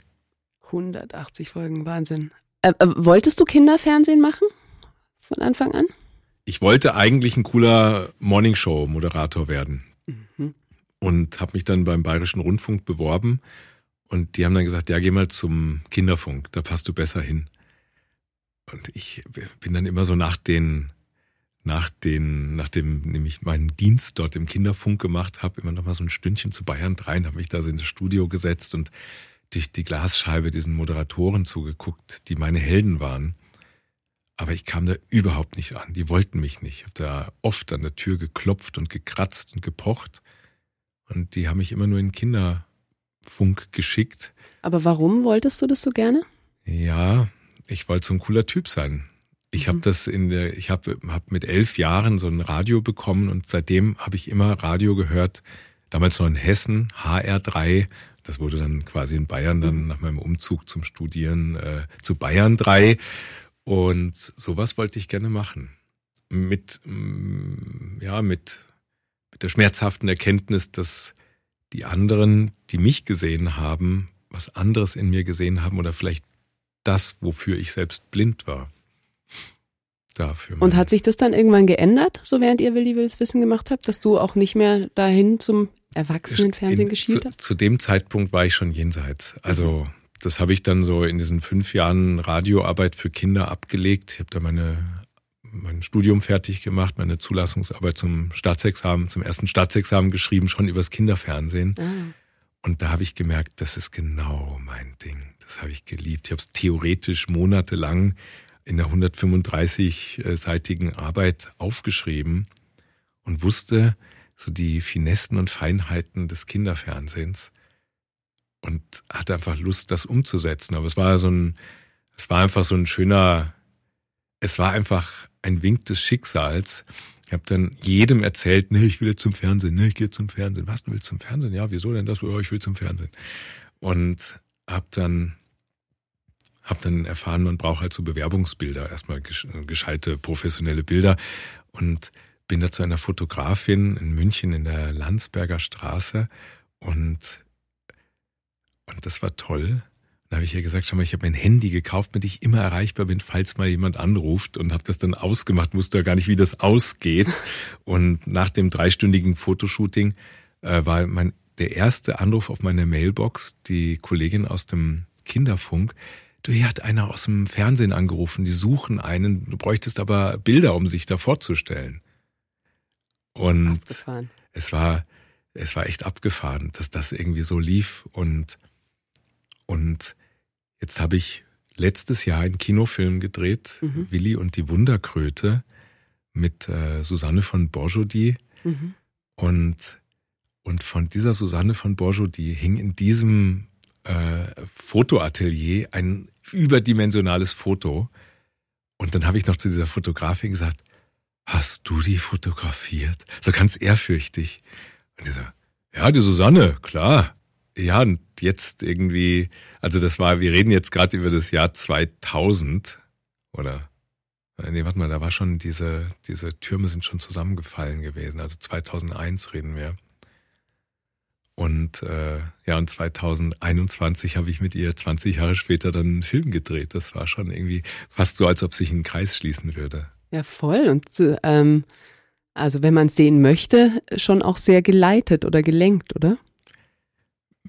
Ich, ich, ich sehe es einfach so. Ja. Also ich finde diese Momente, ich finde mein Leben um eine wesentliche Dimension ärmer, wenn ich nicht sagen würde, ach irgendwie ist es doch schicksalshaft. Ja, so ein bisschen Magie im Leben. Ja, hm, schön. ja, zaubert mir jetzt auch so eine so eine Gänsehaut ja. irgendwie auf die Arme. Hm. Ja, und ja, und ich glaube, das sind so die Momente, wo es einfach gut schwingt, wo es einfach passt. Also jetzt, jetzt war das so, das war wirklich, wie du es beschreibst, total deins und hat so, war so stimmig und dennoch gab es dann 2010 diesen Bruch dass du gesagt hast, jetzt mag ich nicht mehr nach ja. 180 Folgen. Ja, da habe ich alles gewusst. Die Fragen ja. waren leergestellt, oder wie? Mm, nee, ich glaube, es war eher so ein inneres Kämpfen vom Helmer und dem Willi. Mhm. Erzähl mein, mal. Jetzt, wir sind ja voll, oh Gott, ey, Therapiestunde mit Sarah Schill, ich halte es nicht aus. Na, ich glaube schon, dieser Helmer, der hatte hinter der Kamera so viele ja, einfach Erfahrungen gesammelt, die ihn einfach ganz schön erwachsen gemacht haben. Und, und ich konnte einfach, früher hatte ich so eine, oder zuvor hatte ich so eine gewisse Kongruenz zwischen Willi und Helmer. Mhm. Das hat einfach geschwungen. Das war einfach super. Aber war für den Helmer überhaupt noch Zeit? Ich meine, bei 180 Folgen hatte der viel Raum, Erfahrungen zu machen außerhalb der Kamera? Ja, nach den Dreharbeiten haben wir ziemlich wild gefeiert, ja. ich und meine Kollegen. Aber und trotzdem war ich da der Willi. Mhm. Und äh, aber ja, privat hat sich da einfach so viel ergeben gehabt. Ich meine, du willst ja auch, also meine damalige Freundin oder spätere Frau dann auch, die will ja auch nicht so ein Kasperl quasi so, hey, cool, du hast ein grünes T-Shirt an. Sondern, hey Schatz, dein T-Shirt gefällt mir. Die möchte ja auch so einen Typen haben. Mhm. Und, und äh, der war Musstest du den spielen? Nö. Nein, aber, aber ich habe gemerkt, dass es da einfach zu viel Vermischung gibt, weil wenn du so viel, keine Ahnung, 150 oder 200 Nächte im, im Jahr einfach unterwegs bist und gar nicht zu Hause bist und immer wieder in dieser Rolle bist, dann, dann hat es natürlich einen großen Einfluss auf dein, auf, ja, auf dein, A, auf das Privatleben und B, auch auf deine Persönlichkeit, auch wie du von außen gesehen wirst. Das ist ja, ja klar. Ich meine, du warst ja einfach oder bist also unfassbar bekannt. Das heißt, Helmer zu sein war ja wahrscheinlich gar nicht so leicht, auch wenn du in eine Kneipe gegangen bist oder was auch immer. Nee, oder? dann ist der, der Willi da und das macht natürlich das Leben auch leichter. Also, Macht's das? Also weil mir wäre das komplett zu viel, wenn irgendjemand zu mir käme, wenn ich gerade zum Beispiel nicht so gut drauf bin oder meine Ruhe will und sich freuen würde, so, hey, da bist du ja, und dann auch noch so ein Bild von mir hätte. Ja, Sarah, das ist es doch. Ja, erzähl. Es ist doch auch manchmal, es ist doch einfach mal so. Das ist halt beides. Ich habe damals, äh, man mag ja von Franz Beckenbauer halten, was man will. Mhm. Man hieß immer so, mal, zu dem kannst du immer kommen und der schreibt immer ein Autogramm. Und ich hatte mal eine Situation in meinem Leben, saß ich irgendwie beim Essen und dann kam irgendjemand und gesagt, können wir jetzt mal ein Foto machen oder ich so am Tisch, dann ich so, Gott, ich bin doch hier mitten im Gespräch. Und ich so, nee, Entschuldigung, ich bin jetzt hier beim Essen, das, das geht jetzt einfach nicht. Und dann wochenlang denkst du, oh Gott, du hast diesen Menschen verprellt. Ach Gott, und was denkt er denn? Also ich meine, heutzutage würde natürlich auch sofort auf Instagram stehen, wie arrogant der Willi genau, ist. Genau, total. Und ich habe mir dann einfach so angewöhnt, ah, kann ich ja hier servierte Willi, ja, war schön mit dir. Auf Wiedersehen. Ich hatte nämlich eine tolle Erfahrung gemacht. Da war ich auf dem Münchner Filmpreis äh, und dann habe ich hinter den Kulissen Joachim Kroll getroffen. Mhm. Und dann habe ich gedacht, na, das ist einfach, das ist mein Schauspiel, der ist so sensationell. Ist, das ist einfach mein Lieblingsheld des Fernsehens. Und dann gehe ich zu ihm hin und sage, Herr Kroll, darf ich mich kurz vorstellen, ich bin der Willi. Ich wollte Ihnen nur sagen, ich finde Sie großartig. Und dann nimmt er so meine Hand ich danke Ihnen herzlich für das Kompliment und wünsche Ihnen noch einen schönen Abend. so, so. Und ich bin total glücklich weggegangen und habe dann erst später gedacht, so, Moment, hat dich ja voll abserviert. Mhm. Aber mir kam es überhaupt nicht so vor, sondern war genau so, wie es war. Und es hat er total charmant gemacht. Und, und ich weiß ja auch, wie es ist. Ich meine, wenn du jetzt irgendwie ein Achtjähriger bist und die sind ja nach wie vor an mir dran, die Kinder, und die kommen dann bist du der Willi. Es ist ja auch was Schönes. Und ich möchte, also da, der liegt, das würde mir so fernlegen, irgendwie ein Kind zu enttäuschen. bei einem Kind ist es, glaube ich, auch nochmal was anderes, oder? Also ich weiß, ich ja. bin einmal zu Gustl Bayerhammer gelaufen, als ich ganz klein war, da hat der hier irgendwo gedreht. Und ich so, Meister Eder, Meister Eder. Und der war total unfreundlich. Ah zu was? mir und es hat mich wirklich komplett schockiert, was da eigentlich los war, dass der Meister Eder der jetzt. War, nee, da, also, da muss ich ihn mal in Schutz nehmen. Der war einfach total authentisch, mhm. weil der immer Pumuckel, Pumuckel, jetzt einmal ruhig. Der ist ja auch streng zum Pumuckel letztendlich. Das ist ein so scheiß freundlich. Ja, das war super, so schön. Ja, ja also deswegen schon. verstehe ich, dass man so denkt, so nee, also jetzt das Kind, wenn ich jetzt am Essen bin und ein Kind sagt Willi Willi, das ist, mhm. glaube ich, auch nochmal was anderes, als, als wenn jetzt irgendwelche ja, so Selfie-Erwachsenen kommen, oder? Ja, ja, also sagen wir es mal so, inzwischen hat sich ja auch die Zielgruppe so, so verändert, weil mhm. die, die äh, 2002 irgendwie 10 waren, die sind äh, 2022 sind die 30 mhm. und und die kommen ja auch zu mir und stehen mit leuchtenden Augen vor mir und sagen, hallo Willi, oh, es ist schön, dich zu sehen, darf ich dich mal umarmen? Es ist wirklich, also ich krieg so zwei Gefühle. Es ist so eines, das ist so ganz warm und schön mhm. und eines, wo ich denke, um Himmels Willen. Ähm, ja. Hast du, also du hast um Himmels Willen schon auch manchmal oder nicht so? Ich versuche das einfach so zu dosieren, weil ich lebe einfach äh, hinter ab, ganz abgelegen, wo es so unspektakulär ist, dass es mich gibt in meinem kleinen Dörfchen mhm. und komme dann ab und zu raus in die große Welt und dann weiß ich, komm jetzt bist du hier im Auftrag unterwegs und ich genieße es, mhm. weil, also wenn ich jetzt sagen würde, oh, die nerven mich, das, man, man könnte sich ja so eine Haltung auch äh, zulegen, aber dann würde ich mein Leben sowas von beschweren und ja. äh, so wie Willi will's wissen, mir immer wie so ein Geschenk auf die berufliche Laufbahn gelegt worden ist, versuche ich das einfach ja auch so aus den Augen der, der Fans herauszusehen und zu sagen, wenn, wenn ich die Chance hätte, den Gustl Bayerhammer einmal zu treffen, dann wäre ich jetzt auch, dann würde mein inneres Kind vor Freude hüpfen. Gustl, Herr Beimeister, ey, da können ein Foto, bitte, einer bin ich so glücklich. Und äh, ja, jetzt bin ich der, der Meister Eder so ein bisschen. Ja, so ja aber schön, es ist natürlich, macht natürlich auch gar keinen Sinn, so einen Job zu machen und dann zu sagen, so, huch, aber jetzt soll erkennen soll mich dann auch keiner, obwohl ich die ganze Zeit auf dem Screen bin. Also ja, hast du natürlich wär, recht, so eine strange. Haltung ist, äh, macht ja einfach gar keinen Sinn. Das, also zu dem Zeitpunkt habe ich mir, also als es losging, keine Gedanken darüber gemacht, ob berühmt oder nicht. Ich mhm. wusste natürlich, okay, mit Fernsehen bist du draußen, dann wirst du irgendwie gesehen. Aber ich wusste nicht, ob diese kleine keine Popelsendung im dritten Programm jetzt irgendwie weite Kreise ziehen würde. Mhm. Und irgendwie So nach der ersten Ausstrahlungswoche, da hatten wir dann mal so fünf, sechs Folgen, da haben wir gesagt, okay, jetzt machen wir mal eine, eine Woche Willi will's wissen. Im dritten Programm bin ich auf der Sendlinger Straße in München unterwegs gewesen und dann sagte einer von der anderen Straßenseite, ey, ey, du da drüben bist du nicht der Willi. Und ich so, Moment, ich komme rüber. und habe mich so richtig gefreut. Und äh, das hat sich natürlich so im Laufe der, der Jahre verändert. Mhm. Oh, das ist aber schön. Ja. Ich komme zu dir. Also das ist, äh, es legt natürlich jeder, der so exponiert arbeitet, also auch selbst ein Günther Jauch, der, der, der wurde ja mal zum erotischsten Mann Deutschlands gewählt, mhm. äh, kann man sich überhaupt nicht vorstellen. Der wird ja auch irgendwie einen Antrieb haben, sich so darzustellen. Also irgendwas muss da ja sein. Beim Gottschalk ist es klar, wie der tickt, aber so ein, äh, so ein, so ein Polit Moderator, der da ist, dem man nicht die Eitelkeit auf den ersten Blick ansieht, mhm. äh, wird seine Gründe haben, vor der Kamera zu arbeiten und nicht bei der Zeitung zu sein. Ja. Oder es sind halt einfach die Talente, die einem so ja in den Schoß gelegt oder in die Wiege gelegt werden, die man nur auf diese Art und Weise ausleben kann. Und ich wäre ein absolut schlechter Zeitungsredakteur. Mhm. Und ich würde mich immer wohler fühlen, wenn man die, die Kamera auf mich hält und ich sagen würde, jetzt haben wir ein sehr kompliziertes Thema und ich habe keine Ahnung, aber ich habe die Hoffnung, dass mein Interviewpartner oder meine Interviewpartnerin uns die Lösung liefert.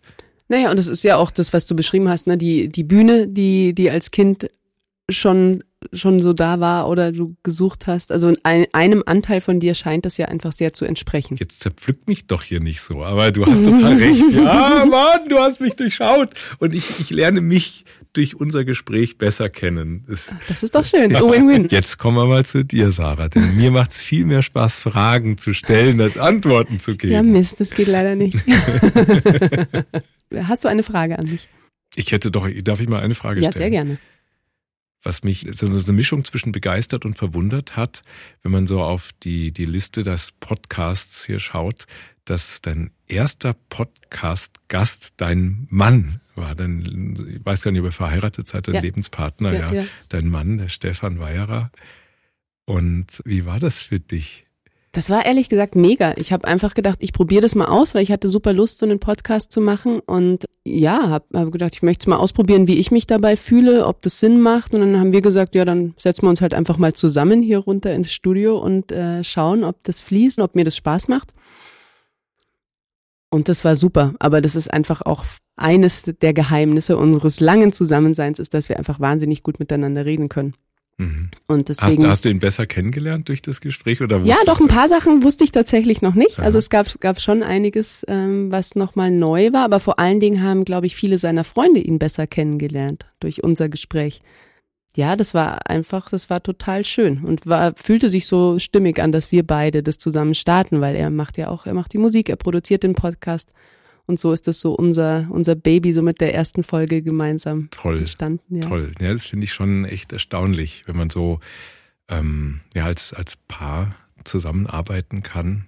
Ja, ihr seid ja auch nach Nazareth gelaufen. Ja, eben, eben. Ja. Aber das war dann auch zu Ende. Aber wir arbeiten auch zusammen. Ich denke ab manchmal so den Traum, weil meine Frau, die ist so neugierig, also nicht im, im negativen Sinne, die kann einfach so gut nachbohren, mhm. wo ich immer sage, Lena, du müsstest eigentlich zur Polizei gehen. Sie verhört die Leute nicht, aber sie, sie interessiert sich einfach für Menschen und fragt Lena nach. und Willi wollen es wissen. Ja, ja, wir haben schon gesagt, äh, eigentlich müssten wir mal einen Podcast Weitzel und Willi oder sowas machen. Mhm. Ähm, ja, es ist, es ist jetzt erst gerade wieder dieser Gedanke wieder zurückgekommen. Ja, aber das, also ist auf jeden Fall, ich mag das sehr. Ja, aber ich habe so ein bisschen so die Sorge, dass dann alle, die zuhören, sagen, der Willi, der, der stellt überhaupt keine Fragen. Die Frau ist ja viel, viel besser als. Die Frau ist viel interessanter. Was ich ja natürlich gönnen würde. Ja. Das muss man, glaube ich, in Partnerschaften immer sich gegenseitig gönnen. Auf jeden Fall. Weil nur so kann der Partner weiter wachsen. Ja, sich gegenseitig fordern, glaube ich, ne? Und aber auch erheben. Mhm. Und ja. Ja, beides. es ist schrecklich. Es ist schrecklich, was es für Partnerschaften gibt, wo, wo man, wo sich Partner gegenseitig so klein halten, klein machen und nicht, äh, nicht fördern, nicht fordern, nicht wachsen. Viel Angst halt wahrscheinlich dahinter, gell? Und es gibt ja so diese, An diese Annahme, das finde ich das Absurdeste an Partnerschaften. Wo sind wir denn jetzt gelandet? Lustig. Okay. Ähm, aber diese Annahme so, weil du mich liebst und dich entschieden hast, mit mir zusammen zu sein, darf ich jetzt Ansprüche an dich stellen? Darf ich jetzt Erwartungen haben? Darf ich jetzt an dir rummeckern? Darf ich jetzt, als hätte ich irgendeinen Zugriff auf den anderen? Was ja vollkommen absurd ist. Es ist ja jeden Tag eine freie Wahl, dass der andere nicht sagt, so du ganz ehrlich, ne, und, sondern bleibt. Und das finde ich so ein schräges Bild von Partnerschaft so. Das, ja. Also Liebe ist ja, ist ja so die Basis. Und das Liebe bedeutet ab jetzt für den Rest unseres Lebens, nicht nur darfst du nur noch mit einem anderen Menschen, nämlich mir, ins Bett gehen, sondern du hast auch noch, ich habe den Freifahrtschein, an dir rumzuerziehen, äh, ja eben Erwartungen an dich zu mhm. stellen und so weiter. Ja, und Freiheit zu rauben. Das ist, glaube ich, ja. der große Punkt, dass man, dass, dass, dass eine Partnerschaft, ja, dass man sich beflügeln sollte, dass man sich gegenseitig die Freiheit, das Vertrauen schenken sollte. Voll. Und aber äh, gut, aber das sind, natürlich reden, Ängste, ne? Also das ja, sind ja total. Ängste, wenn du, wenn ich dich total frei sein lasse mit allem, was das dann für dich bedeutet. Was ist denn, wenn du dann von mir weggehst? Aber die Vorstellung, Liebe dazu zu nutzen, jemand anderen in einen Käfig zu sperren, das finde ich ein ganz, ganz schlimmes Bild von Liebe. Mhm.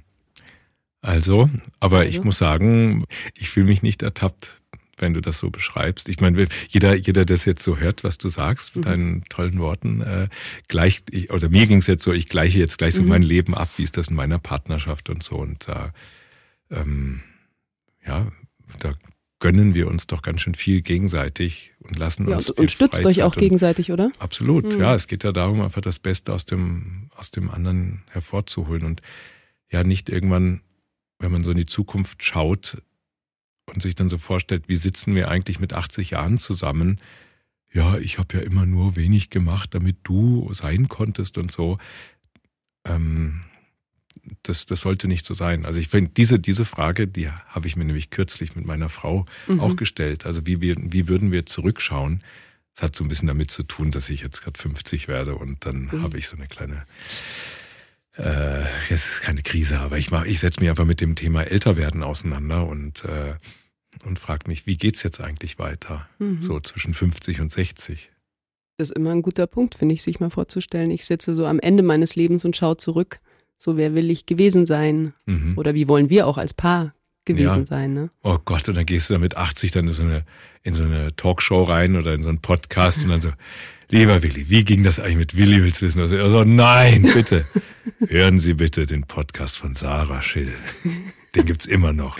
Irgendwie eine der frühen Folgen. Mittlerweile sind es ja schon 10.000.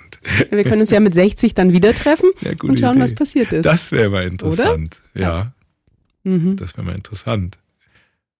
Aber da habe ich dir ja noch gar nichts von meinen Zukunftsplänen dazu erzählt, um das dann abzugleichen, was dann wirklich passiert ja, ist. Ja, dann. Also ich bin immer noch. Äh, aber, aber stell du mal lieber deine Fragen. Nö, also Zukunftspläne, das interessiert mich jetzt noch kurz. Dann komme ich zurück zu meinen Fragen. Äh, keine, keine konkreten, keine mhm. konkreten Pläne, sondern einfach nur im Hier und Jetzt sein und mm, ganz viel von dem machen, was ich wirklich will mhm. und so wenig machen, was, was ich muss. Also so, also jetzt für die Arbeit gesprochen. Es klingt ja immer, wenn ich von Arbeit rede, so, oh, der Willi, da war doch keine Arbeit, der setzt sich dann er hin, doch lustig. stellt sich auf die Bühne und so. Mhm. Aber so, also für meine Projekte, die ja. ich arbeitsmäßig mache, da möchte ich einfach ganz viel, einfach nur so, so Herzensprojekte machen, mhm. wo, wo ich mich einfach, ja, für einsetze, für Themen, die mir wichtig sind und das wäre für mich so die Idealstrecke zwischen 50 und 60. Ja, und wahrscheinlich auch innen, im Inneren so eine Referenz zu haben, um das auch genau zu wissen. Oder? Also ich finde, das, das ja. lernt man ja, ja, so über, über die, diese Wege seines Lebens einfach nochmal klarer zu wissen, was ist es denn, was ich will? Weil früher dachte ich immer, wenn irgendwer mir irgendwas gesagt hat, das könntest du doch machen, dachte ich, ach ja, klar, könnte ich. Und dann irgendwann zu merken, so, ah nee, das ist irgendwie zerfasert und plötzlich mache ich lauter Sachen, die ich halt so halb gut finde oder so.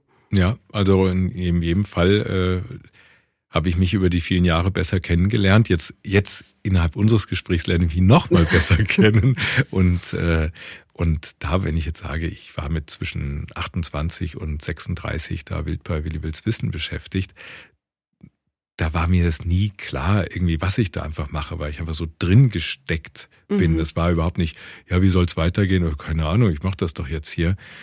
Und äh, ja, einfach so ein, auch in, im positiven Sinne ein Abarbeiten, ein, ein Rauslassen, ein Verschwenden von Energie.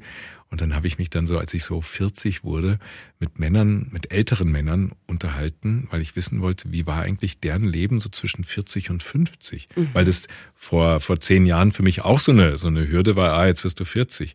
Und das fand ich spannend, dass ich da einige getroffen habe, die dann gesagt haben, naja, es war, war so, als ob ich bis, bis ich, bis, also ich versuche jetzt das wiederzugeben, was ich so von den Männern gehört habe, dass die gesagt haben, bis 40 habe ich das gearbeitet, was ich musste, was mir der Chef gesagt hat. Und auf einmal habe ich so viel Erfahrung, dass ich, dass ich selbst gestalten kann, dass mhm. ich einfach das selbst aufziehen kann. Und das war so diese Wegstrecke zwischen 40 und 50. Und, und wenn wir dann dieser Mann, den ich jetzt auch gerade vom, vom inneren Auge und Ohr habe, weitererzählt hat, dann gesagt hat, und dann war es aber so, zwischen 50 und 60 war nicht mehr ganz so diese, diese Energie da, die ich mit 40 hatte, aber dafür hatte ich viel mehr Erfahrung. Und mhm. das hat diese Energie ausgeglichen und ich konnte noch, noch viel besser einfach die Dinge machen und gestalten, die ich einfach selbst wollte. Und daran klammere ich mich selbst auch so ein bisschen fest. Auch cool, dass du das so machst, ne? Also diese, diese Zyklen auch so zu nutzen und wirklich mit Menschen zu reden. Ja, also das ist ja das eine. Ich bin ja auch dankbar, dass mir dass mein, dass ich die Möglichkeiten habe, so zu leben. Mhm. Wenn jetzt irgendwie, wenn ich jetzt an Menschen denke, die ich bei meinen Dreharbeiten treffe, die irgendwo in Bolivien im Hochland in der Hütte hocken, und den ja, kannst du jetzt viel besser entfalten, dann sagt er, du hast nicht mal, ich muss ja. jetzt draußen die Lamas äh, melken oder was auch immer mhm. und äh, um meine Arbeit machen. Aber wir haben einfach die Wahl in unserer Gesellschaft und ja, und ich versuche also es bestmöglich rauszuziehen. Ja, und ich finde ja auch, diese Wahlmöglichkeit ist ja vielleicht auch, also erfordert von uns ja auch, die dann zu nutzen.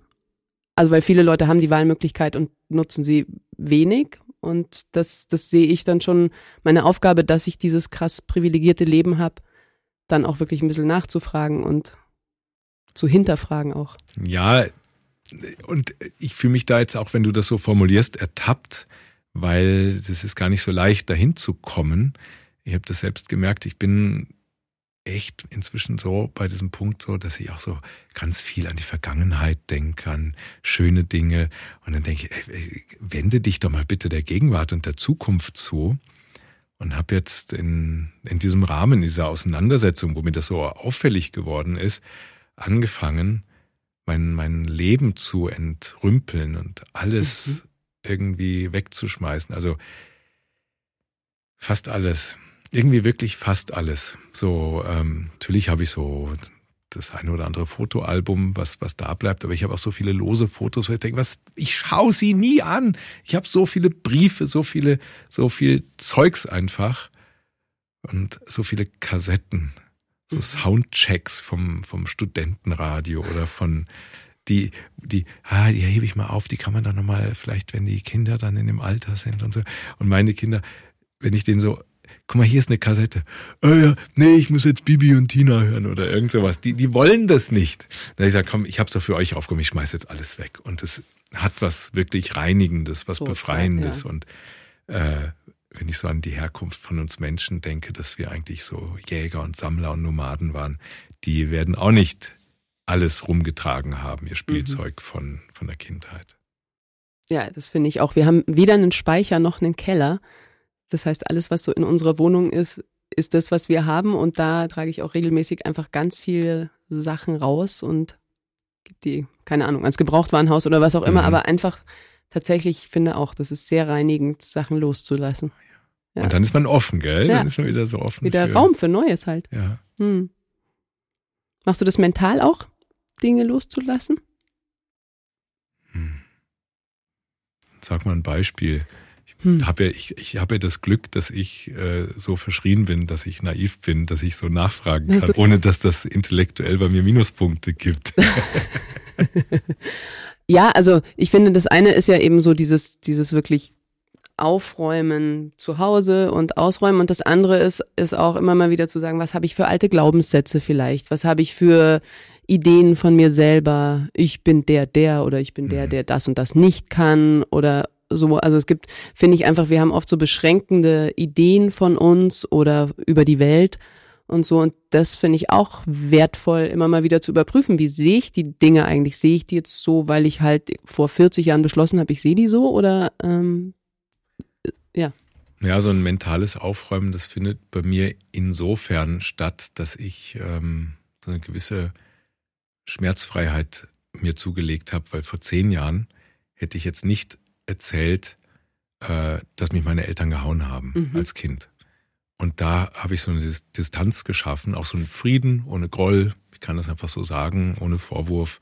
Aber es ist dann für mich draußen, weil es mhm. doch irgendwie was war, was ich doch äh, lange mit mir rumgeschleppt habe, äh, auch als Belastung. Und jetzt sage ich, nee, das ist draußen. Ich kann einfach äh, freier über Dinge reden, die, die mich auch belastet haben. Mhm. Und jetzt, indem ich sie ausspreche, ja, schmeiße ich sie auch weg, schmeiße ich sie aus mir heraus. Und äh, da mache mich da einfach offen. Mhm. Da Früher hätte ich nachgedacht, hm, naja, was denken dann vielleicht die anderen, wenn du das jetzt denkst? Und das ist vielleicht so einfach kurz bevor es dann bergab geht, äh, nochmal alles auf ja, nur alles raussagen und dann ist es auch draußen. Mhm. Ich wollte jetzt trotzdem nochmal auf ähm, diesen Bruch zurückkommen, wo du gesagt hast, so jetzt ist Schluss mit Willi will's wissen. Magst du darüber reden? Doch, total gerne. Da ja, auch eine, total gerne. wird also ich, ich rede das, es ist immer so ein, ich, ich, ich sagte deswegen, warum ich mhm. so, warum ich verhalten reagiere, aber es, es hören jetzt auch keine Kinder zu, weil Kinder interessiert das ja nicht. Die wollen jetzt einfach in die Mediathek oder auf YouTube zum du willst wissen, YouTube-Channel gehen und mhm. sagen, ah, ich schaue mir jetzt die Folge mit der Feuerwehr an. Ja. Äh, für Erwachsene oder ehemalige Zuschauer innen von Willi Wills Wissen ist natürlich interessanter, weil mir, mir, mir lag es total fern, irgendjemanden zu enttäuschen, mhm. Indem ich aufhöre mit Willi Wills Wissen. Aber ich musste ja auch an mich selbst denken. Und du warst Papa gerade geworden, oder? Stimmt ich das? war genau, ja, da führst du mich gerade richtig in diese Zeit zurück. Ich war Papa geworden. Zum ähm, ersten Mal. Zum allerersten Mal hm. war dabei, habe die Nabelschnur durchschnitten, so im, im äh, Geburtsraum und und dann waren wir unglaublich glücklich, meine damalige Frau und ich. War echt eine magische Zeit. Das mhm. war einfach so schön. Das hat das ganze Leben auf den Kopf gestellt, dass dann ein Kind da ist. Und da war auch Raum für? Also hattest du auch Zeit, da zu sein? Da, da habe ich äh, Zeit gehabt. Das war, glaube ich, so ein Klassiker, irgendwie so zwei, drei Wochen, so wie das äh, für erstmal für Väter vorgesehen war. Ich weiß gar nicht, ob es zu dem Zeitpunkt schon diese lange Elternzeit gab. Hm. Aber das wurde dann eh eine sehr lange Elternzeit für mich. Von daher spielte das dann in dem Moment gar keine Rolle. Und ja, wir waren einfach glücklich und äh, haben uns dann wieder in unser Nest zurückgezogen mit unserem Kind und haben das so genossen, weil mhm. so eine Dankbarkeit, so der, der Sinn des Lebens war erfüllt die Fortpflanzung Krass, hatte äh, stattgefunden und du siehst das dann. Deswegen leben wir. Also wirklich, das war schon magisch, mhm. war richtig, richtig schön. Und äh, und und wir selbst, äh, wir waren zu dem Zeitpunkt unglaublich lange schon zusammen gewesen, ich glaube elf Jahre. Mhm. Und äh, haben dann gemerkt, das war's jetzt. Das war für uns, für unsere Beziehung auch super das Sahnehäubchen, das Kind ist da. Und äh, das ist bis heute unser, unser großer Schatz. Aber wir haben uns dann getrennt. Ähm, eigentlich, also nicht mal ein halbes Jahr nach der Geburt. Krass. Mhm. Das war, war sehr krass. Das hat äh, auch so in der Verwandtschaft für große Fragezeichen gesorgt. Ähm, Bei dir wahrscheinlich auch, oder? Ja, für uns war es klar. Echt? Für uns war es klar. Ich glaube, das war so unser, unsere kleine Welt, in der war es klar. Ähm, aber nach außen kann man sowas überhaupt nicht logisch verkaufen. Dass wir, nee, wir haben jetzt das Kind gekriegt, nee, wir trennen uns jetzt. So mhm. das nächste Highlight, äh, nachdem gerade diese ganzen Geburtsgeschenke ins Haus geschlattert sind. Und jetzt, jetzt ist es so der Zeitpunkt, was ist es ist jetzt 14, 15 Jahre her, mhm. äh, wo, wo ich da äh, gut drüber reden kann, wo ich da lustig drüber reden kann. Ähm, aber zu dem Zeitpunkt war es, auch wenn es so ein von auf Augenhöhe zwischen mir und meiner damaligen Frau so bewusste Entscheidung also gewesen. Also es war so, ihr habt es zusammen entschieden. Ja, mhm. das haben wir zu zweit entschieden. Da war keiner jetzt da, der irgendwie gesagt hat, der sozusagen so den Druck ausgeübt hat, man sollte doch, sondern das war so eine einfach eine gleichberechtigte Entscheidung und und dann sind wir einfach zu einem gewissen Zeitpunkt einfach auseinandergegangen. Und dann sind wir, haben noch einen Urlaub zusammen gemacht hm. und haben uns dann irgendwie am letzten Tag in die Augen geschaut und wussten, das war's. Beziehungsweise wir werden uns schon auch als Eltern um dieses Kind zusammenfinden, aber wir werden das auf einer guten freundschaftlichen Ebene hinkriegen. Mhm. Und das war immer unser Ansporn, weil wir natürlich wussten, wir werden jetzt diesem Kind was zumuten, äh, haben uns da durch die Zeit auch begleiten lassen von, von schlauen Therapeuten. Super. Und mhm. damit wir das einfach ja, selbstbewusst hinkriegen. Und auch wenn es so eine, ja, von so von, von beiden getragene Zeit war, war es unglaublich schwierig.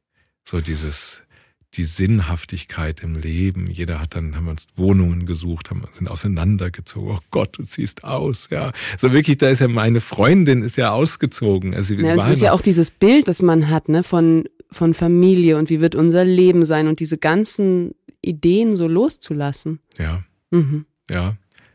Und, und, und auf der anderen Seite lässt man ja auch so dieses ganze, ja, spießige Idealbild auf einmal flöten mhm. und ist, wenn man nicht gerade in der Rolle der Mutter oder des Vaters steckt, weil das Kind bei der einen oder dem anderen ist, dann wieder ein freier Vogel. Ja.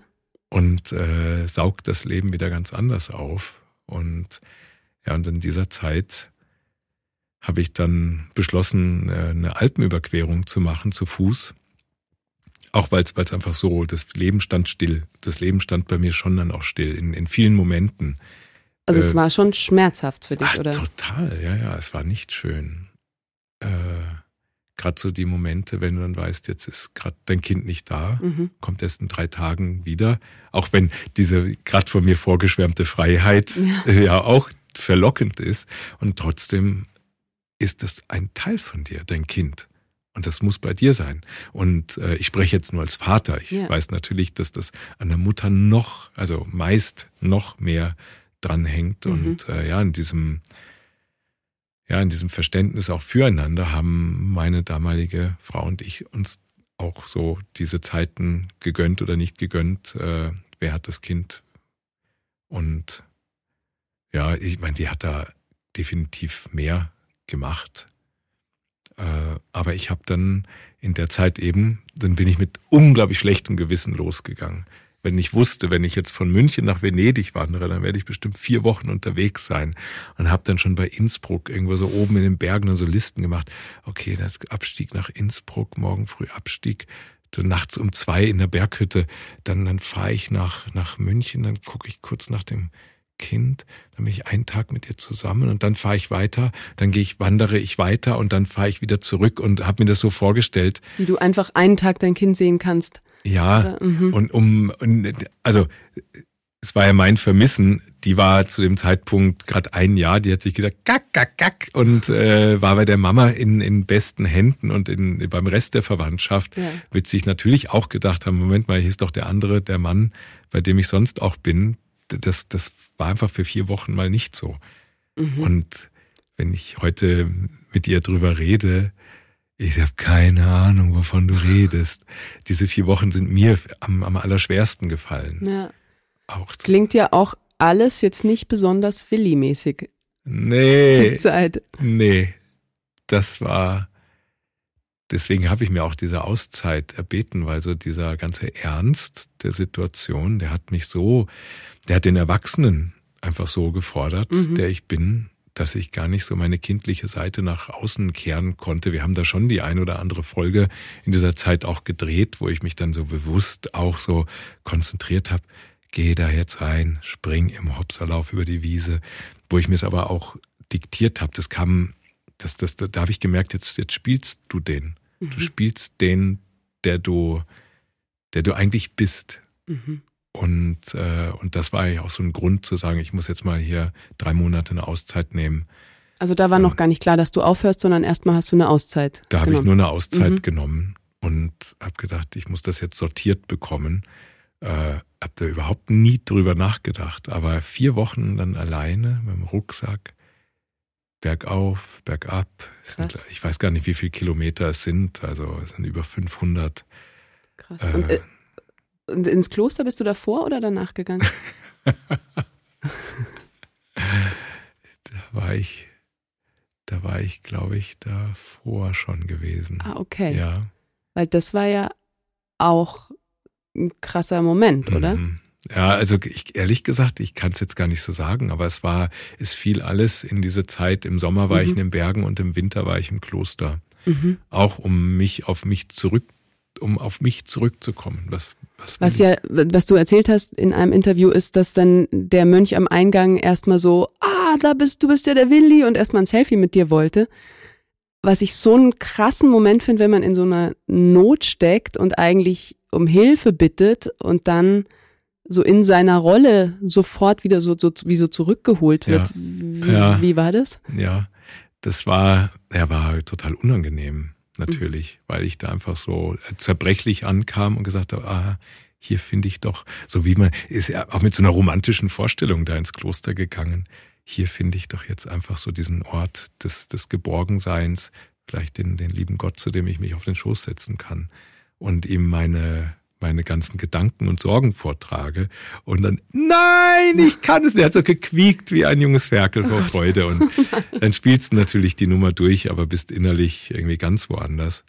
Das war auch ein Grund, weswegen ich bei der Alpenüberquerung ziemlich schweres Gepäck dabei hatte, weil meine größte Sorge war, wenn ich jetzt jeden Abend auf irgendeiner Hütte dann noch im Mittelpunkt stehe, mhm. äh, das, das halte ich nicht aus. Ja. Und habe dann halt Zelt und äh, ja, was man halt noch alles braucht, um im Zelt zu schlafen, mitgeschleppt. Und habe dann, als ich in Italien war, dann auch immer nur noch in Hütten übernachtet, weil mhm. zwischendurch ging mir das dann auch, war mir das dann zu viel. Ich wollte einfach so für mich sein, ich brauchte das. Und das war einfach so ein, ein Auseinandersetzen, auch so ein Laufen lernen, ein, ein viel telefonieren mit zu Hause, mit mhm. meiner damals noch nicht geschiedenen, aber schon getrennten Frau und so ein Aufarbeiten der Vergangenheit und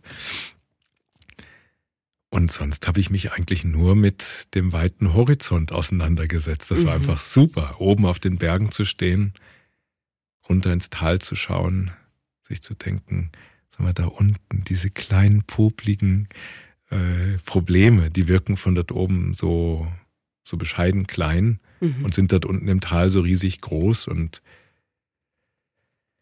ja, und einfach so diese, diese Nähe zum Himmel und zu sehen, wie groß die Welt ist. Und dann weiß ich noch, da gab es so einen Moment, wie ich da oben stehe, denke, die Welt ist so groß und du hängst da in diesem kleinen, teiligen Ding drin.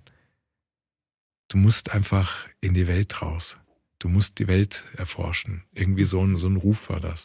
Ganz so erforschen habe ich, glaube ich, gar nicht. Ich wollte einfach nur raus und weg und reisen und weiter. Und äh, ja, und nachdem ich gemerkt hatte, dass so mein, mein Weg über die Alpen immer besser wurde, je mehr ich so diese Beziehung aufgearbeitet hatte, habe ich dann die nächste Säule mal geguckt, äh, wie, wie, wie wackelig steht die eigentlich. Man hat ja so, so die Berufssäule, die, mhm. die ja, Beziehungssäule, vielleicht gibt's auch noch eine andere Säule irgendwie so, aber wenn, wenn eine wankt, das ist nicht schön. Die müssen alle gut stehen. Und äh, aber nachdem diese Beziehungssäule stand und ich gemerkt habe, ich kann, kann wieder weiterleben ohne diese Beziehung, mhm. habe ich dann Willi Wills Wissen betrachtet und da lief es zu dem Zeitpunkt einfach nicht so, so rund. Natürlich auch durch, durch diese Gegebenheiten meiner Verunsicherung.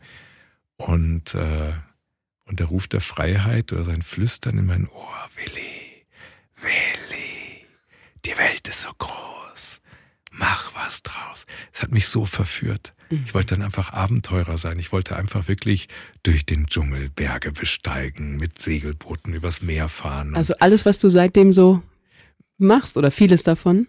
Eigentlich schon, ja. ja. Eigentlich, wow. eigentlich schon.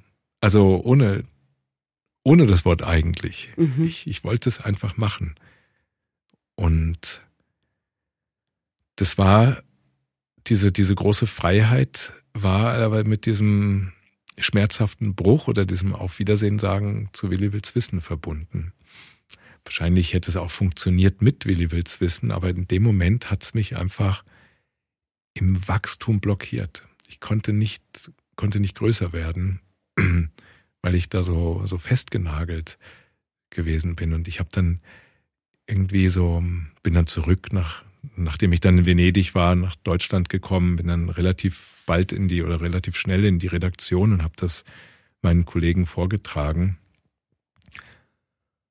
Und dann haben wir dann noch so die, alles, was so gemacht werden musste, schon auch zu Ende gebracht. Und ganz, ganz zum Schluss habe ich dann so noch so eine Rundmail rumgeschrieben und mich bedankt bei den Kollegen und so weiter in der Produktionsfirma. Und dann kam eine Kollegin, die war, glaube ich, 19 oder so, die kam noch so, ach Willi, zu mir und hat mich so, so hm. äh, ganz, ja, mütterlich letztendlich mit einer Emotion bedacht, wo ich gedacht habe, interessant, dass selbst die Kleine, die halb so alt ist wie ich, in mir doch noch so was Kindliches sieht, weil ich da einfach in dieser Rolle bin. Mhm. Und, äh, und diese, das hat mir auch nochmal ganz stark dieser kleine Moment einfach nur so vor Augen geführt, wo ich stehe vielleicht und wo ich, wo ich mich wohin will ich mich eigentlich weiterentwickeln oder will ich da fest, festsitzen?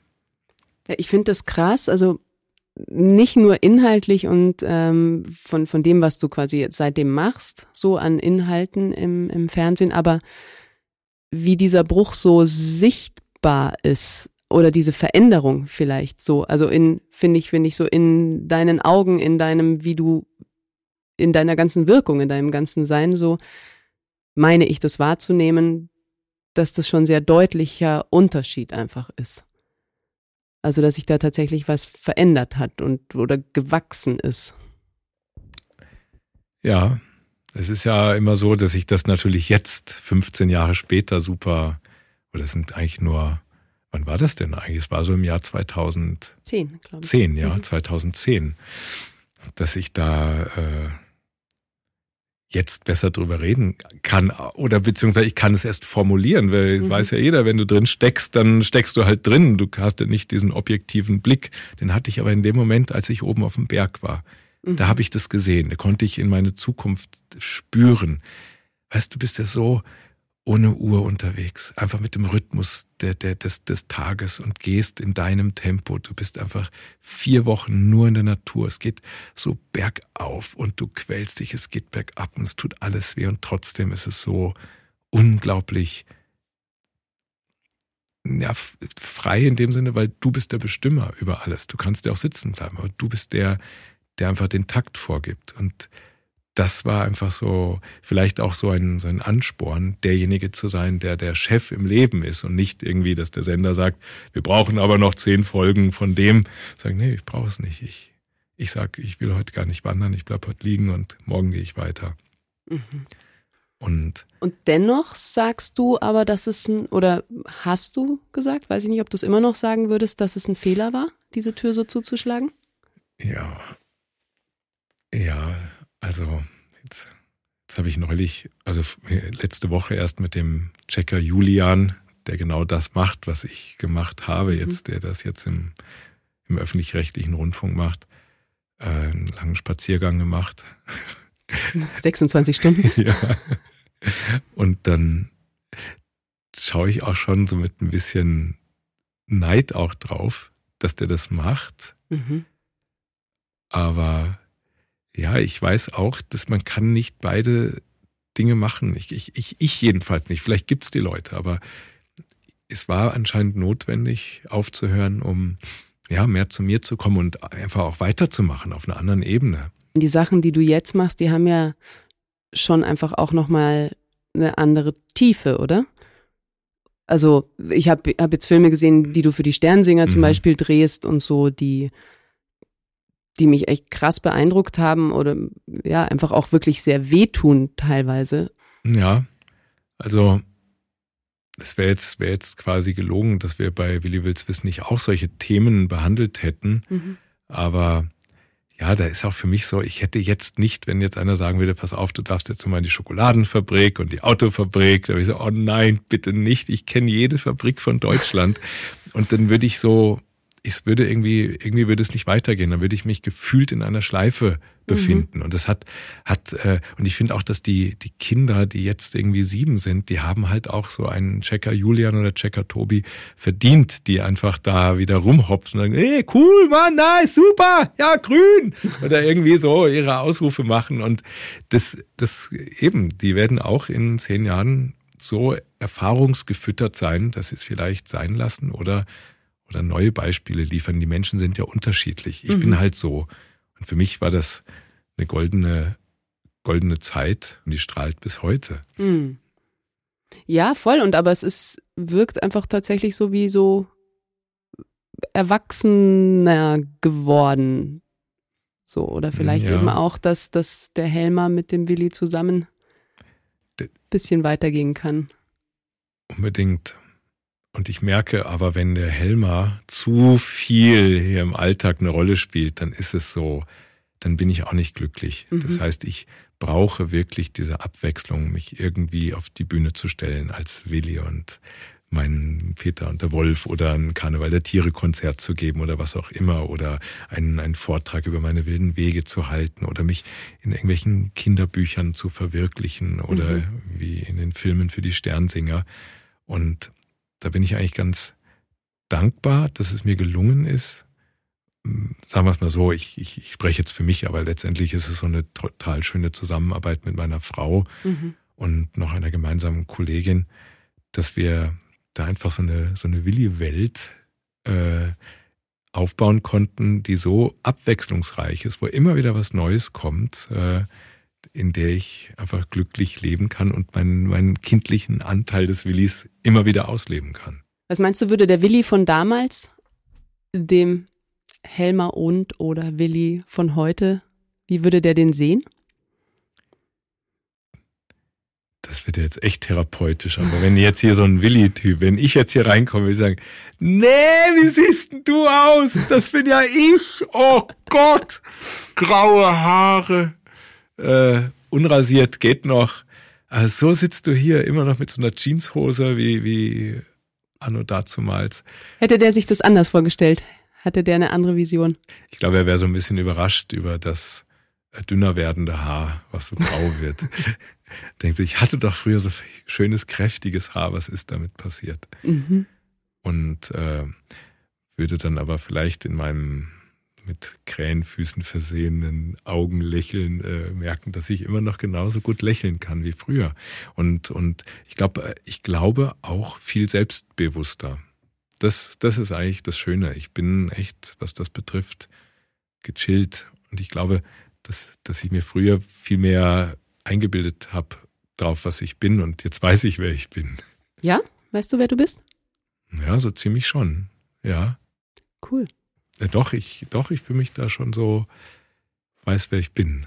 Das heißt, wenn der Willi da, von damals jetzt kommen würde und sagen so, oh, ich werde jetzt 30 vielleicht zu dir, was rätst du mir denn für die Zeit zwischen 30 und 40? Wärst du ein guter Ansprechpartner? Total, weil als ich 30 geworden bin, ist äh, zwölf Tage zuvor einer meiner engen Freunde in einer Lawine äh, gestorben. Oh.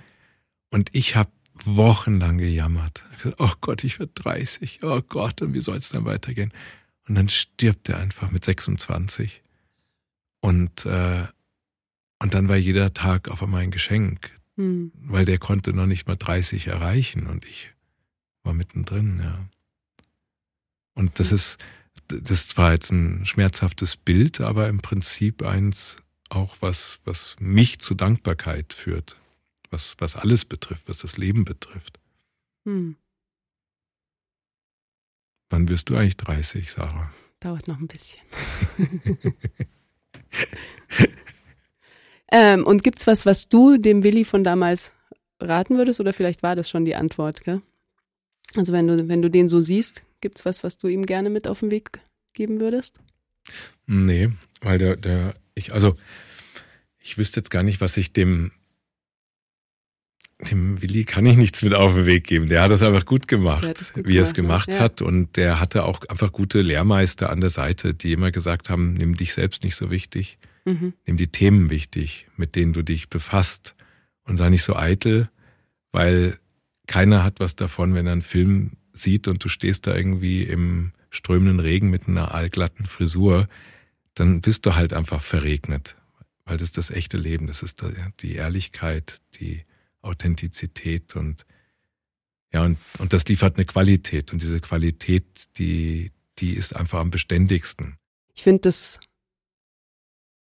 absolut bestechend und richtig, so authentisch wie möglich sich zu zeigen. Und ich hatte so das Gefühl, gerade bei den Sternsinger-Filmen, dass du so nahbar bist und ich teilweise echt so das Gefühl hatte, ich habe so seine Betroffenheit. Also da gibt es einen Film, wo du bei so einem kleinen Mädchen, die glaube ich acht oder so, und auch einer Fünfjährigen sitzt in Indien, die, mhm. die so Glasringe schmelzen den ganzen mhm. Tag in so giftigen Dämpfen von mhm. morgens bis abends. Und wo ich so das Gefühl hatte, so den Schmerz, den du da gerade empfindest, so zu spüren und mich gefragt habe, ob du da irgendwie einen Schutz hast.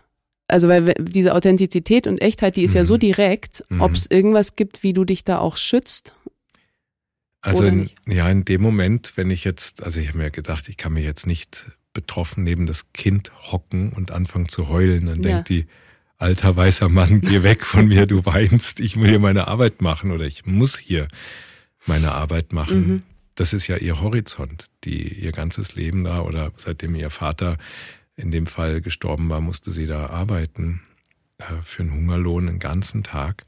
Und äh, da bin ich dann einfach, sagen wir es mal so, in solchen Situationen, die wirklich so mich auch existenziell bewegen in einem Interview, ist mir dann einfach sehr bewusst, dass ich hier als, als äh, Stellvertreter von den Zuschauern da bin, dass meine Verantwortung jetzt darin liegt, Fragen zu stellen.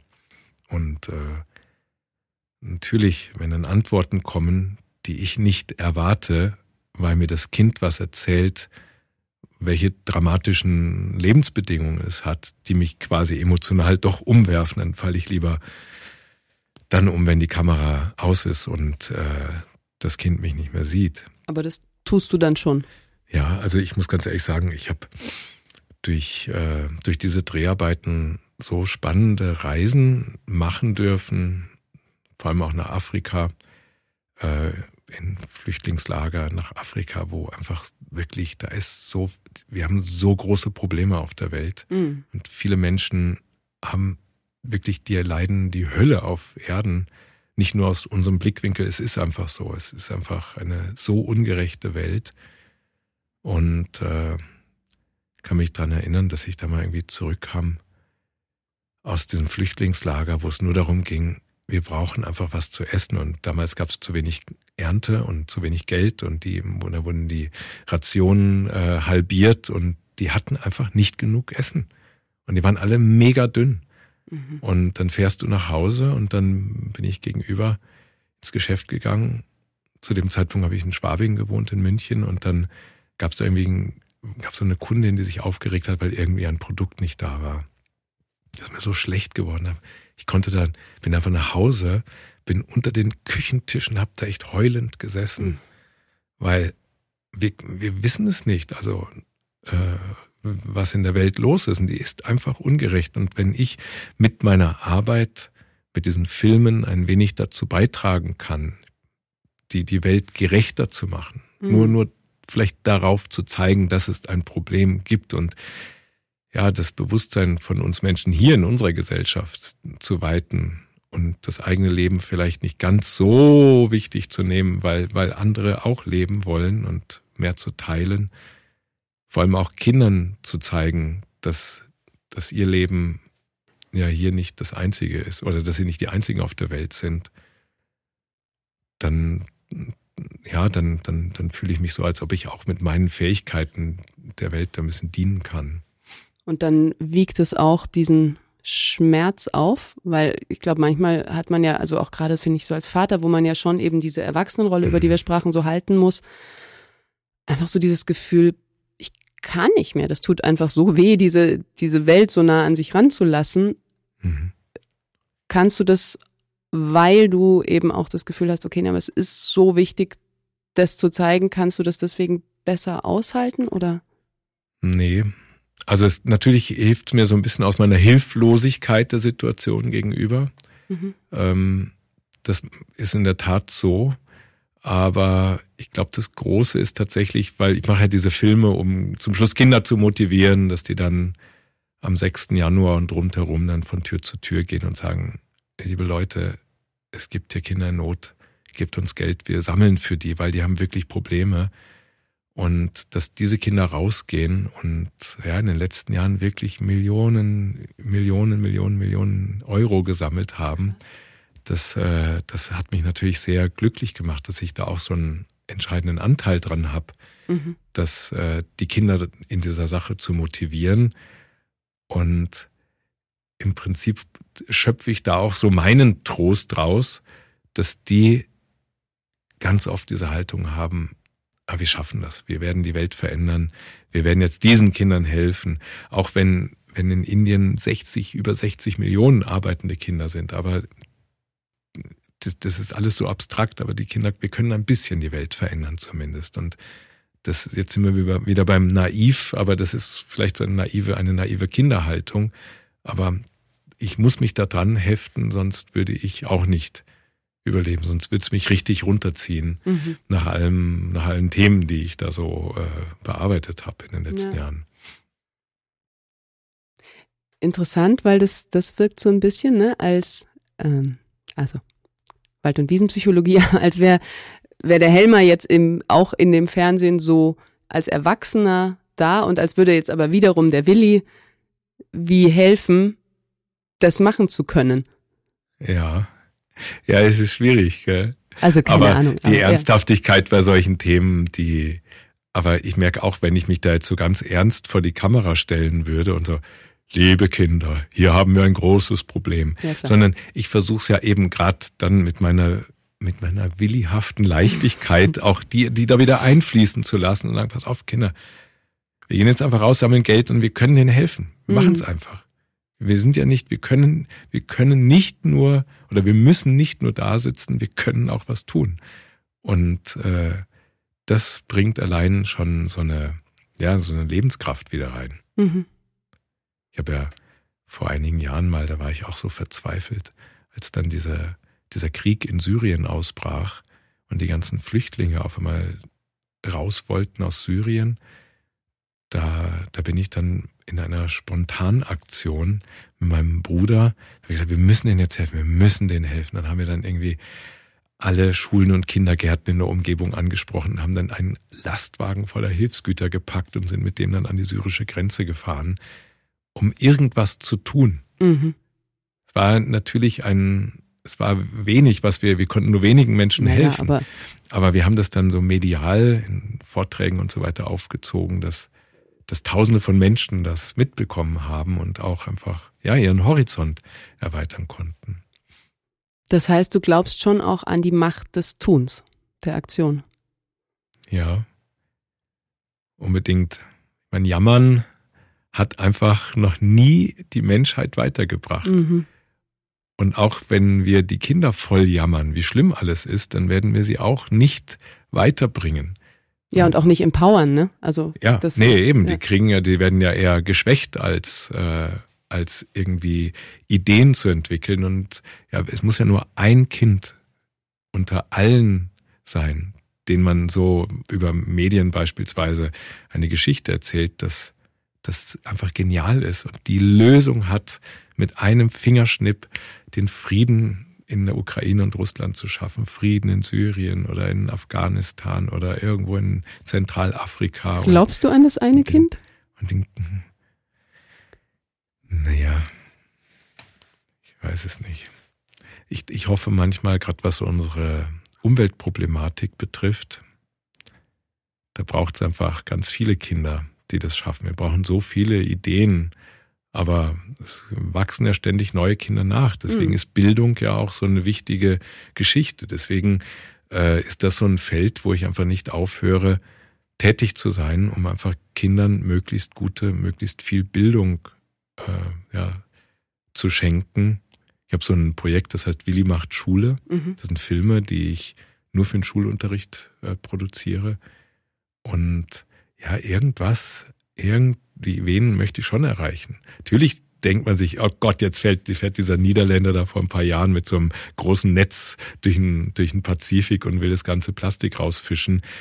Aber man muss einfach mal einen Anfang machen und ja. einfach mal Grenzen sprengen und dann kommt, da kommt schon noch was. Äh, und diesbezüglich bleibe ich einfach zweckoptimistisch. ja, bewegt sich ja einfach auch. Was? Ja, ja, ich bin es, ich, ich, ich habe das Empfinden, ich bin es nicht nur meinen Kindern gegenüber schuldig, eine optimistische Haltung auszustrahlen, sondern es gibt so viele Leute, die auf mich schauen und deswegen bleibe ich das auch. Mhm. Ich brauche es auch ehrlich gesagt für mich selbst, weil sonst kann ich eh kann ich zu Hause bleiben und äh, zur Andexer Brauerei hochfahren und mir einen Kasten Bier holen oder ein ganzes Fass und nicht mehr aufhören zu und trinken. Nicht mehr aufhören zu trinken, ja. ja. Eine Wahl, die auch der eine oder andere trifft. Zwischendurch ist das bestimmt auch nicht so schlecht. Kriegt man ja manchmal auch gute Ideen in den Kopf. Nun ja. ähm, was, was hilft dir so? Was hilft dir im Alltag? Was gibt's für Übungen, Praktiken? Gibt's da irgendwas, was du gelernt hast? Oder auch die Religion, der Glaube? Ich schaue immer auf die Kinder. Ich schaue mhm. auf Kinder, schaue, wie die das machen und versuche mich da irgendwie zu orientieren und immer wieder auch dann abzugleichen. Wie gucke ich eigentlich, wie gucken die? Mhm. Das finde ich, finde ich interessant, finde ich spannend. Auch spannend, gell? Weil, weil du ja eigentlich sowas wie Lehrfernsehen für Kinder machst und gleichzeitig die Kinder dann wieder zu LehrerInnen werden. Ja, ja. Also absolut. Das ist ein Geben und ein Nehmen. Mhm. Das ist äh, eine gut, gut analysierte, äh, ja, so eine, so eine Symbiose, die ich da quasi auch habe. Ja, eigentlich ein guter Blick. Ja, ich, ich, ich, und das ist, glaube ich, generell ja so eine, so eine Geschichte. Wenn du, wenn du schenkst, wenn du, es, es, ja, ich, ich verstehe mich schon so auch, dass ich da eine gewisse Rolle in unserer Gesellschaft habe, dass ich derjenige bin, der jetzt, was er jetzt, jetzt reden wir nur über mich, über mich, über mich, über mich. Aber ich rede ja viel lieber darüber, über irgendwas, über ein, über ein Feld, was wir, wo ich versuche, das den anderen zu vermitteln. Und je weniger ich mich selbst in, in den Mittelpunkt stelle, sondern die Sache oder die gute Sache, ähm, umso mehr kann ich mich entfalten und und das ist sozusagen ja wie so ein, ein Geschenk, was ich dann gebe. Und wenn ich das den Kindern schenke, kommt das vielleicht so als Geschenk zurück. Mhm. Ja. Ja, so ist es wahrscheinlich. Ja, spannend. Das ist mir gar nie so aufgefallen, aber das hast du jetzt durch deinen ja, Blick. Schönes, schönes Bild, ja. tatsächlich. Hm. Ich versuche ja nur zu wachsen. Das versuchen wir alle irgendwie auf die eine oder andere Weise. Manchmal gelingt's nicht. Mhm. Manchmal gelingt's. Ja. Im großen Gesetz des Friedens der Lakota-Indianer heißt es, dass wir so leben sollen, dass es für die sieben Generationen nach uns nachhaltig ist. Und wenn du jetzt so die sieben Generationen nach dir anschaust, aber auch die sieben Generationen vor dir, wo siehst du dich in dieser Linie oder was ist deine Rolle?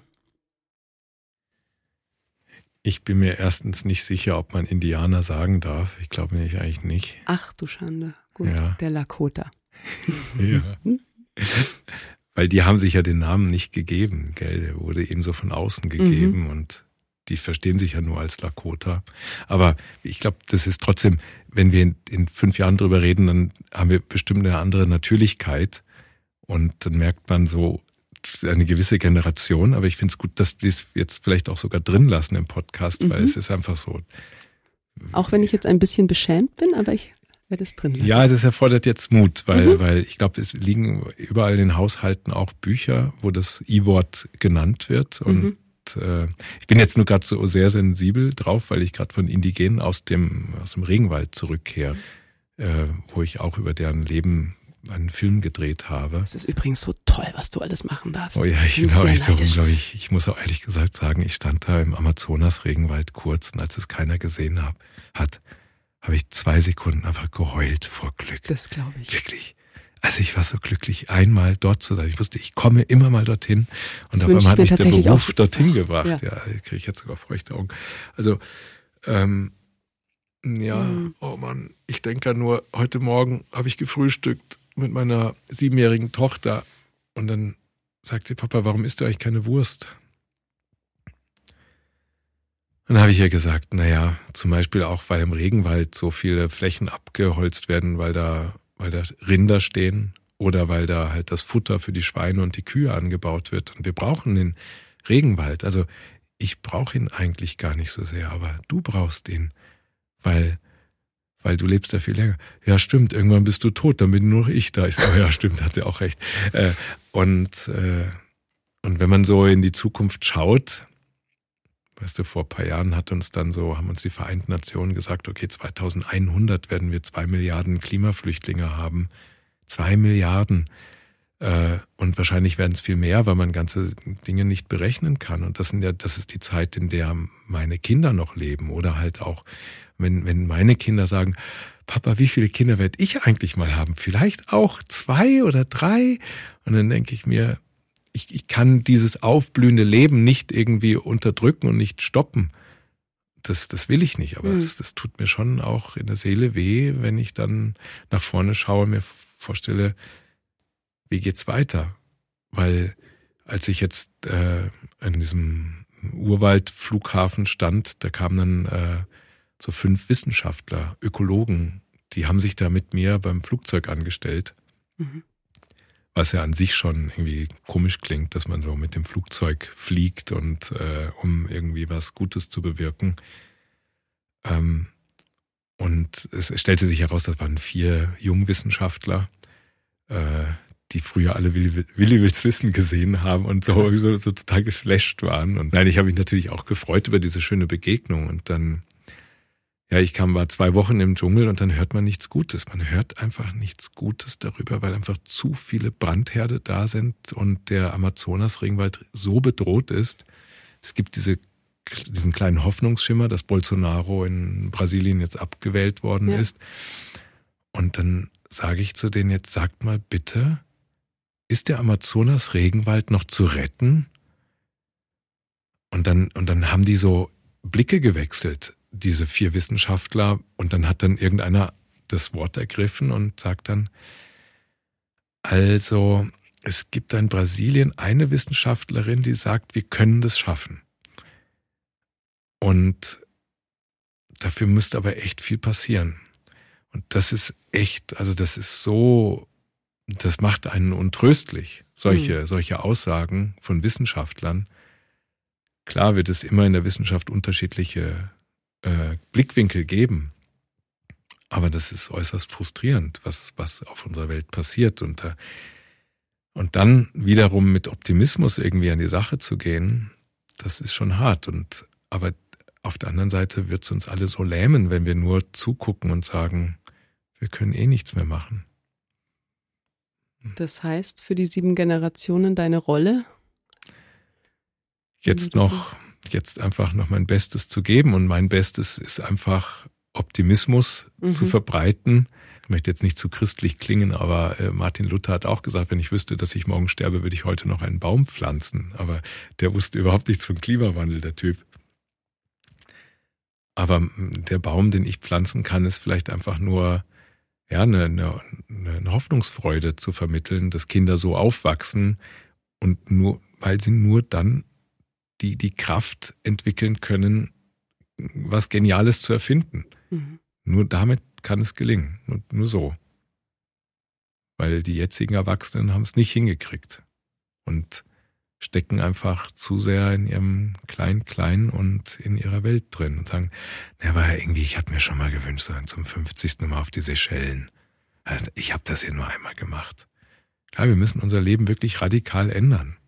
Und äh, wenn ich dann mit dem Flugzeug unterwegs bin, bin auch lange jetzt nicht geflogen und fliegst dann so nach von München weg und dann kommen dann gleich so irgendwie so 20. Ey, Willi, auch an Bord ja hier, wir machen eine Weltreise hier mit den Jungs. Einfach so, äh, ja, wo fliegt denn ihr hin? Äh, heute ist man nach Südamerika und dann mal weiterschauen und dann denke ich, ey Leute, ihr seid doch diejenigen, die jetzt eigentlich da auch äh, ganz anders drauf sein sollten. Ich, ich, ich, möchte es ihnen nicht zum Vorwurf machen, weil diese armen Typen, die haben ja Abi irgendwo im Lockdown gefeiert und ja. die suchen auch eine Freiheit. Und wir Menschen, die Flughäfen, die sind echt so voll. Wir Menschen, wir suchen einfach, wir suchen einfach unsere Freunde, unsere Verwandten. Wir müssen auch diese menschlichen Brücken bauen, gell, zwischen zwischen den Kontinenten. Wenn, wenn wir nicht die Leute haben, die als Botschafter von, von ihren Reisen zurückkommen, dann würden wir viel mehr Vorurteile haben. Mhm. Deswegen ist Reisen so wichtig. Meine Schwester lebt in Amerika. Soll ich die nie wieder sehen? Ich weiß es nicht. Ich reise ja auch so, wenn ich, wenn ich für die Sternsinger unterwegs bin, in der guten Sache. Versuche mein, mein privates Reisen auf, auf die Landwege äh, zu reduzieren. Aber man wird, glaube ich, diese, diese, diese, dieser Wunsch, diese Sucht quasi nach Mobilität, den, die wird man nicht äh, erdrücken können. Nee, aber möglicherweise Wege finden, es anders zu gestalten. Also ich denke, es geht ja noch nicht mal darum, alles zu unterdrücken oder zu unterlassen, das geht ja auch beim Fleischkonsum oder so nicht, sondern es geht ja wirklich darum, dass alle radikal ihr Verhalten so ändern, dass es halt viel weniger ist. Und wenn man jetzt eben nicht sechsmal pro Jahr nach Malle fliegt, sondern vielleicht alle drei Jahre dann halt eine Reise macht, die irgendeine Bedeutung hat oder so, ist es auch schon eine Veränderung. Also ich, ich finde, das ist immer so dieses Radikale, ja, wir können ja nicht alle einfach immer aufhören, Fleisch zu essen und dann macht man halt gar nichts. Eben, und ich finde das auch immer, ich finde es auch ehrlich gesagt schwierig, alles auf die Individualisten abzustreifen, denn es gibt ja noch die Industrie, die, ja. die verbrauchen viel mehr Plastik als wir. Hm. Die, die, die packen alles rein. Also auch so im großen Stil. Und dann denke ich mir, okay, wenn die machen das nicht, oder tut doch ein bisschen mehr für die Mobilitätsveränderung, äh, baut doch andere Fahrzeuge, lasst euch doch was einfallen. Ihr könnt, man, man könnte oder die anderen könnten auch sehr, sehr viel und machen dann so uns Individualbürgern auch ein schlechtes Gewissen. Und auf der anderen Seite, ich, ich gebe da schon mein Bestes. Oder vielleicht ja, nicht immer, ich glaube auch, aber oft, ja. aber oft.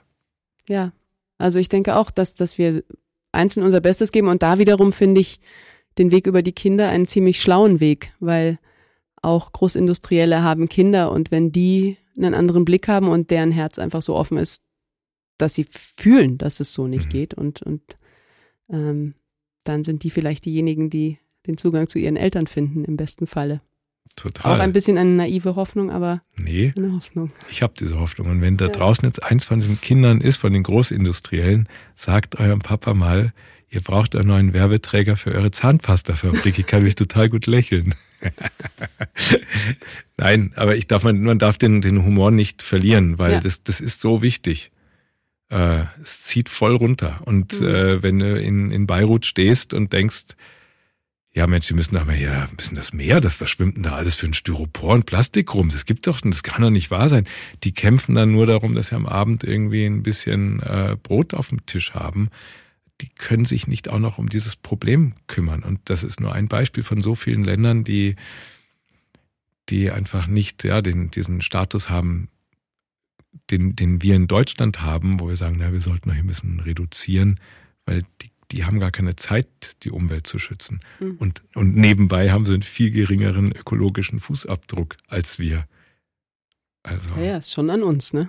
Es, es liegt unglaublich an uns und unsere Industrienationen oder die drumherum liegenden werden immer auch als Maßstab und als Vorbild gewählt. Und von daher, wenn wir das machen, dann wird das auch nachgemacht. Hm. Soll, soll jetzt gar nicht so äh, elitär oder eitel klingen, aber es ist, faktisch ist es so.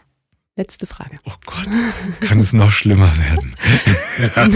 Wenn alles möglich wäre, was würdest du dir wünschen oder was würdest du tun, wenn alles möglich wäre? Also dann würde ich doch sehr gerne mal, damit sich jetzt der Kreis auch so ein bisschen schließt, den lieben Gott bitten, zu mir zu kommen und dann würde ich gerne mit ihm reden. Und wenn er so mächtig ist, wie er ist, dann soll er doch bitte mal in all diese Problemfelder eingreifen und in alle verbitterten Herzen reingehen und die weich machen und uns einfach eine Möglichkeit geben, den quasi Reset-Knopf zu drücken und dann zu sagen, super, Jetzt haben wir wieder alles auf Null gestellt. Und jetzt versuchen wir wirklich unser Bestes zu geben und nicht alles wieder zu verbocken. Ja. Ich hoffe, er hat zugehört. Ich glaube es. er, sie, es. Genau.